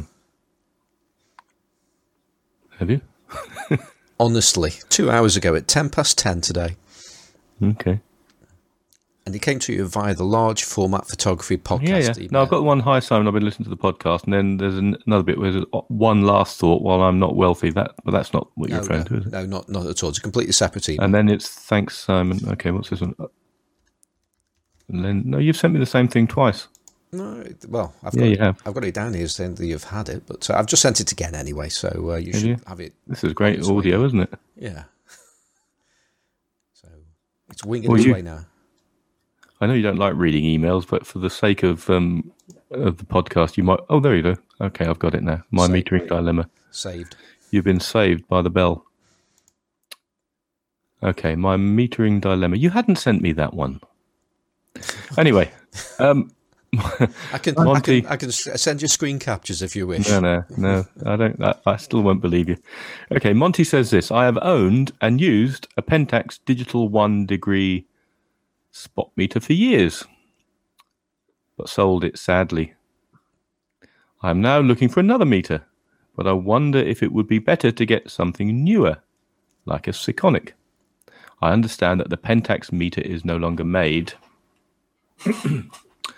Um, so if Sekonic is still making meters, they would be able to service them if needed. This is why I chose to buy an Intrepid 4x5 over a used Zone 6. Um, so in so then so he can get it serviced by Max and his friends, I guess. Simply because there's a place to get it repaired. I know my Zone Six came with a lifetime guarantee, but that's no good if the people who made it are dead. Uh, unfortunately, it was Fred Picker's company company's lifetime and not my own. Yeah. So I used Pentax or Sekonic. Which would you suggest, and why? Well, I can answer a bit of that, Monty, because Sekonics are doing. I think they they do a a very popular spot meter which doubles as a incident meter and a reflected light meter and a flash meter. I think it's a 758. There's also the 558 which is a bit cheaper. They're readily available. Uh, personally, I have a Pentax spot meter. No, not not Pentax, is it? Um, Minolta. Is it, who makes it? I don't No, know. Spot maybe. Minolta. Yeah. Minolta spot meter F. which is very which is very nice. I can I can I can establish the brightness range of a scene by moving it around, and it tells me in stops. Yep. I can record several um, places at once and average them out. I can take a scene and press a button that says shadow, and it places it places the tone or the exposure on zone three, roughly. So Minolta Spot Meter F, I'd recommend. Now, where if it packed up, could I get it fixed? Probably not. Probably not. And I'd Mm. add one more more more point to that. I imagine, Andrew, you've never dropped your Minolta spot meter onto concrete. No, I've dropped plenty of things and broken, Yeah. but not this. I, I did drop mine, and there was forever afterwards a little rattle inside Uh. the meter. But the thing is, meters can go wrong, and if you buy something that's in current make, uh, a, a well-known brand like the Sekonic, yeah, it's going to be okay. yeah. It's going to do the job. But on the other hand, you're probably paying. I mean, new they must be six, seven hundred quid, probably. Um, second Um, hand, second, sec, second hand, they go for a good few hundred. Yeah, The, yeah. the most recent ones do. Whereas you can pick up a spot meter F. I didn't pay anywhere near that. I forget what I paid, but it wasn't anywhere near that. Mm. Just don't drop it. Yes. And if you buy a second-hand one, you have to get a written guarantee that it was never dropped by anyone. Well, I didn't think to do that, but anyway, it seems fine. Hmm. Simon, have you got any thoughts on that? Um, just just brief ones, because I also know that uh, you you we need to bring the podcast to an end soon because your your time is limited on the on the show now. Um, but um, very briefly, I've got a couple of spot meters. Uh, one of which is um, a, a Pentax one, uh, which I'm not 100% sure about whether I like it or not because that uses a digital display and then it's got a couple of lights on it, which sort of I haven't quite worked out, but I assume that's giving you degrees of um, accuracy in, in in terms of how close it is to the to the EV reading that it's giving you. Um, but I, I I'm quite taken with the Soligor. Uh, it's a it's a Mark II uh, spot meter, which is a uh, it, it gives you a needle, and so you know exactly where it is on the scale, and also you can calibrate it just with a screwdriver. yeah. One of the um, one of the one of the s- Pentaxes, the early ones, Pentax fives, were they? Um, is that what they were called? Sandeha, they were just a needle, weren't they? I think the Pentax. No, to be honest. I don't know. And also, the the first spot meter I had years ago, and I sold it, was a a, a capital spot meter, and I bought that from a camera company in Birmingham for about a hundred pounds new, and it was a simple needle which you could calibrate with a screw. I know, think when, when it was at rest, you just had to make sure the needle was over the little bar at the end, and you could turn a screw. well, the thing the, to check with old spot meters is what exactly is the size of that spot? Um, because No, that was one. That was one degree. or the Minolta rather, the Minolta was a square centimeter. and the size of the area it's it reads does vary. So that's that's worth finding out the original spec mm. before you buy something. I think that's uh, meter that you just described there. I think that's exactly the same as the Soligor one because it's it's you can Probably find just it in, branded, badged, wasn't it? Ex- exactly. There's quite a few out there. And just one other thing about uh, spot meters, especially the older ones, is you just you and the and I think this certainly includes the older Pentax spot meters, is that some of them are, are, are designed to be used with mercury batteries. It's a different yeah. voltage, yeah. Um, and yeah, that can be problematic. Takes, um, one double A battery. Yeah. So I, I think that's probably the biggest single tip I would say is uh, just just check how you're going to power the thing.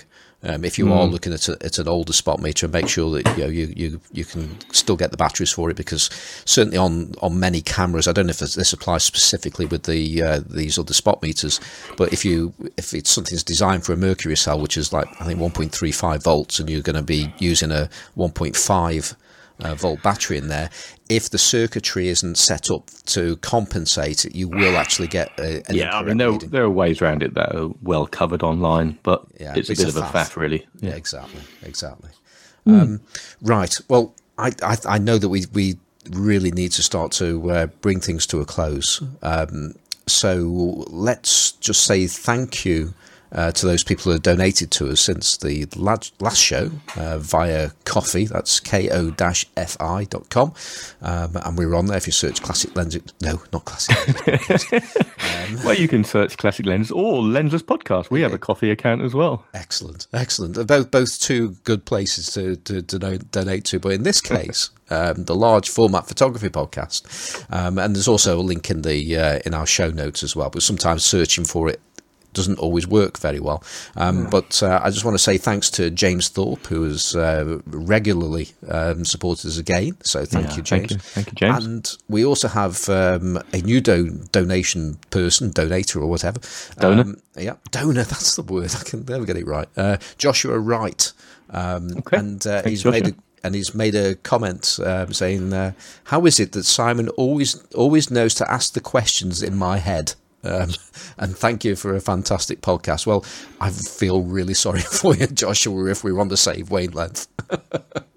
but uh, yeah, I'm, I'm glad I'm, I'm I'm asking those those those questions that uh, are helping you there. That's good. Yeah. Um, okay, so uh, just to finish things off, Sandeha, um, it's been a fantastic chat.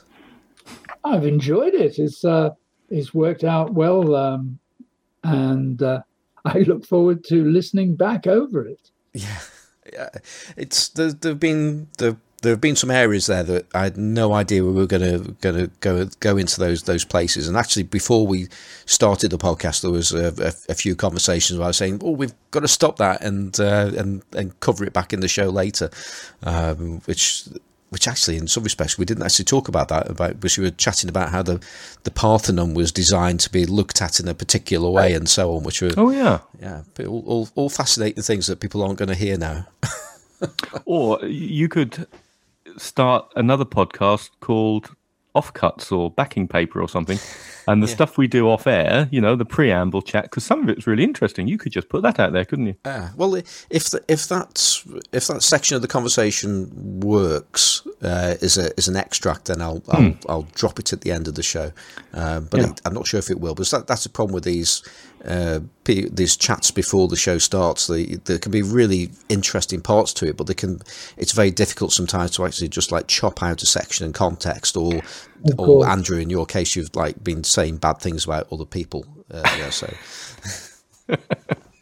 I, I, because I don't listen back to these shows. Um, you, you threatened to put me on an extract swearing the other week. I don't I, know if you did that. yeah, not. that that did made it. That? Yeah, that, that made it oh, into the outtakes. Yeah, yeah. Okay. I did I did bleep you just so that you know just to share people's blushes. Yeah. Okay. Maybe I'll listen back to that one. Yeah. Um, okay. So again, um, Sandeha, thank you for, for for being a great guest this week.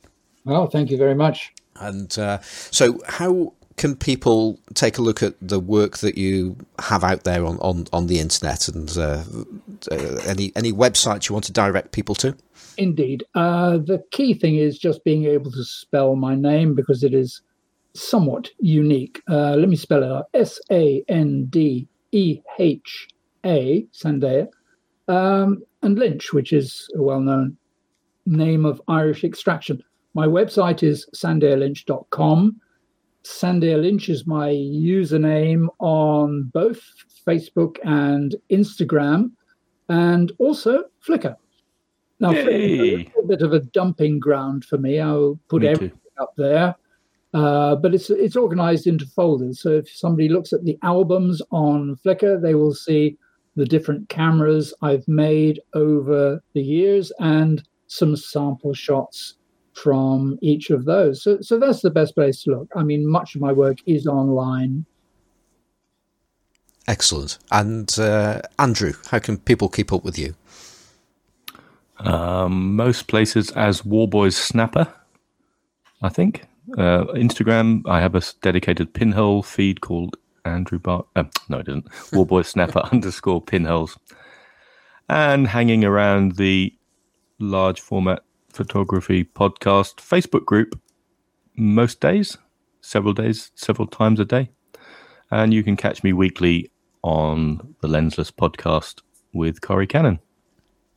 Excellent. And uh, if you want to get in touch with the show, uh, yes, the Facebook group is there, but you can if you want to get uh, an email read out uh, eventually by me, um, by Andrew, um, just send an email to large format photography podcast. Sorry, it's so so long there uh, at gmail.com. So that's large format photography podcast at gmail.com.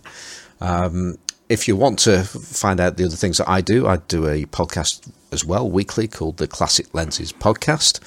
Um, I'm on Twitter as Simon Four.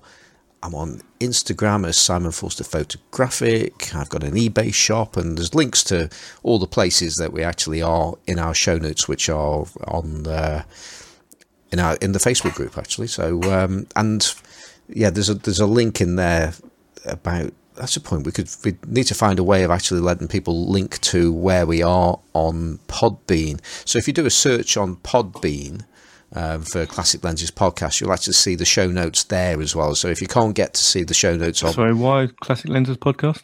Did I say Classic Lenses podcast? Okay. So. Yeah.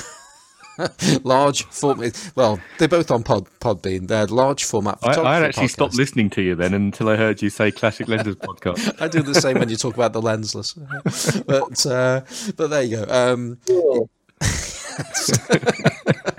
but I've been taking pinhole shots lately, so you know I'm I'm I'm warming to it now. Mm-hmm. Um, so yeah, so if you if you do a search on Podbean, if you search for Podbean, and then you can you can do then another search for large format photography podcast, and you'll see the show notes um, if you don't want to go anywhere near Facebook.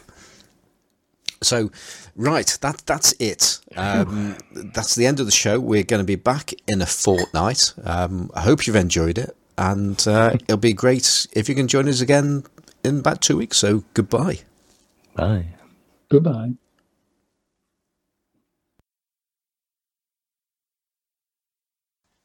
So we can talk about that. I don't know whether Simon dares to get on the uh, topic of perspective. Interestingly, I saw a uh, somebody posted into. Ah, no, it was on Twitter. That's it and yeah. it was right on this topic. And I d- I don't think trouble with Twitter. I don't know now how to find it. And it showed a painting of a scene somewhere. I'm going to say in Italy. Yeah. And then a photograph. Um, I don't know whether the photograph was taken around the same time or later, but there was a the the painter, of course, is at liberty to play with perspective a little bit Yes. And so the relative the relative positions of people were it was almost like he'd in photographic terms it's like he'd combined a 28 mil lens and a 50 mil lens because some things didn't look quite right but he'd play he'd played with it as a painter but with the with the photograph you're uh, It'd be interesting you, to see that. I mean, if you yeah, I'm going to try and find it now, and you can scroll back through all your lights. Ah, yeah, I know, that's the problem, isn't it? Yeah. I'm, I'm, I'm back, by the way.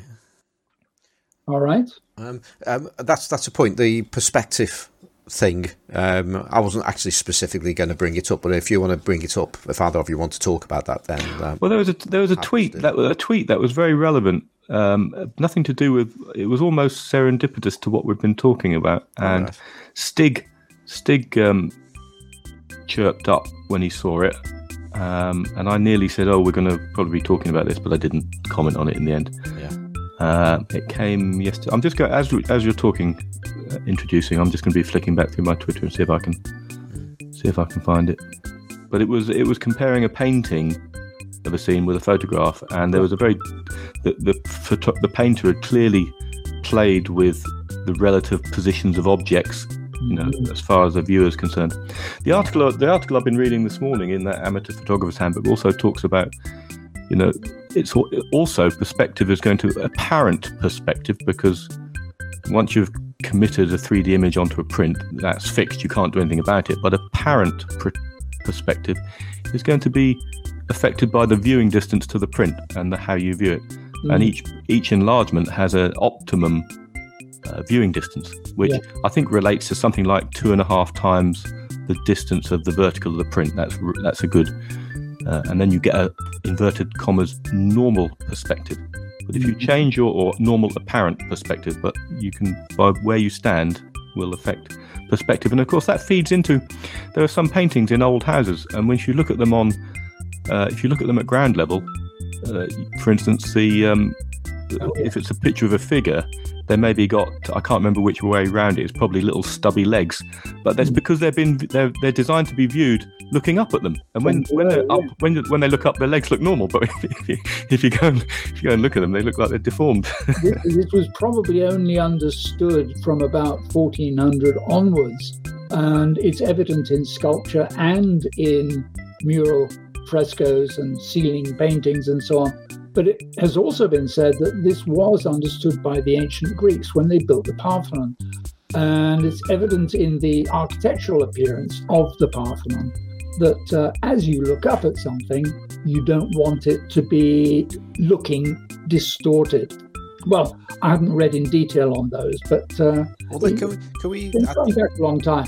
I think this is this is this is sounding like a very fascinating, a, a better conversation than I thought it was going to be. Um, so I think let's let's let's park it and let's let's let's have have that because um, right. um, and and hopefully we can cover those things that you just started to talk about there. But that sounded really interesting. Um, okay, so. and we've and we've got a very erudite guest on as well, which is. Uh, always helps. it does does make a difference when it's not oh, me, Johnny, and uh, and Perry talking about it anyway on the classic lenses. Um, okay, so let's let's let's let's get going. Uh, time is twenty three minutes into this recording. Hello and welcome to episode 14 of the. Oh, no, no, no, it's not the Classic Lenses podcast. Okay, start again.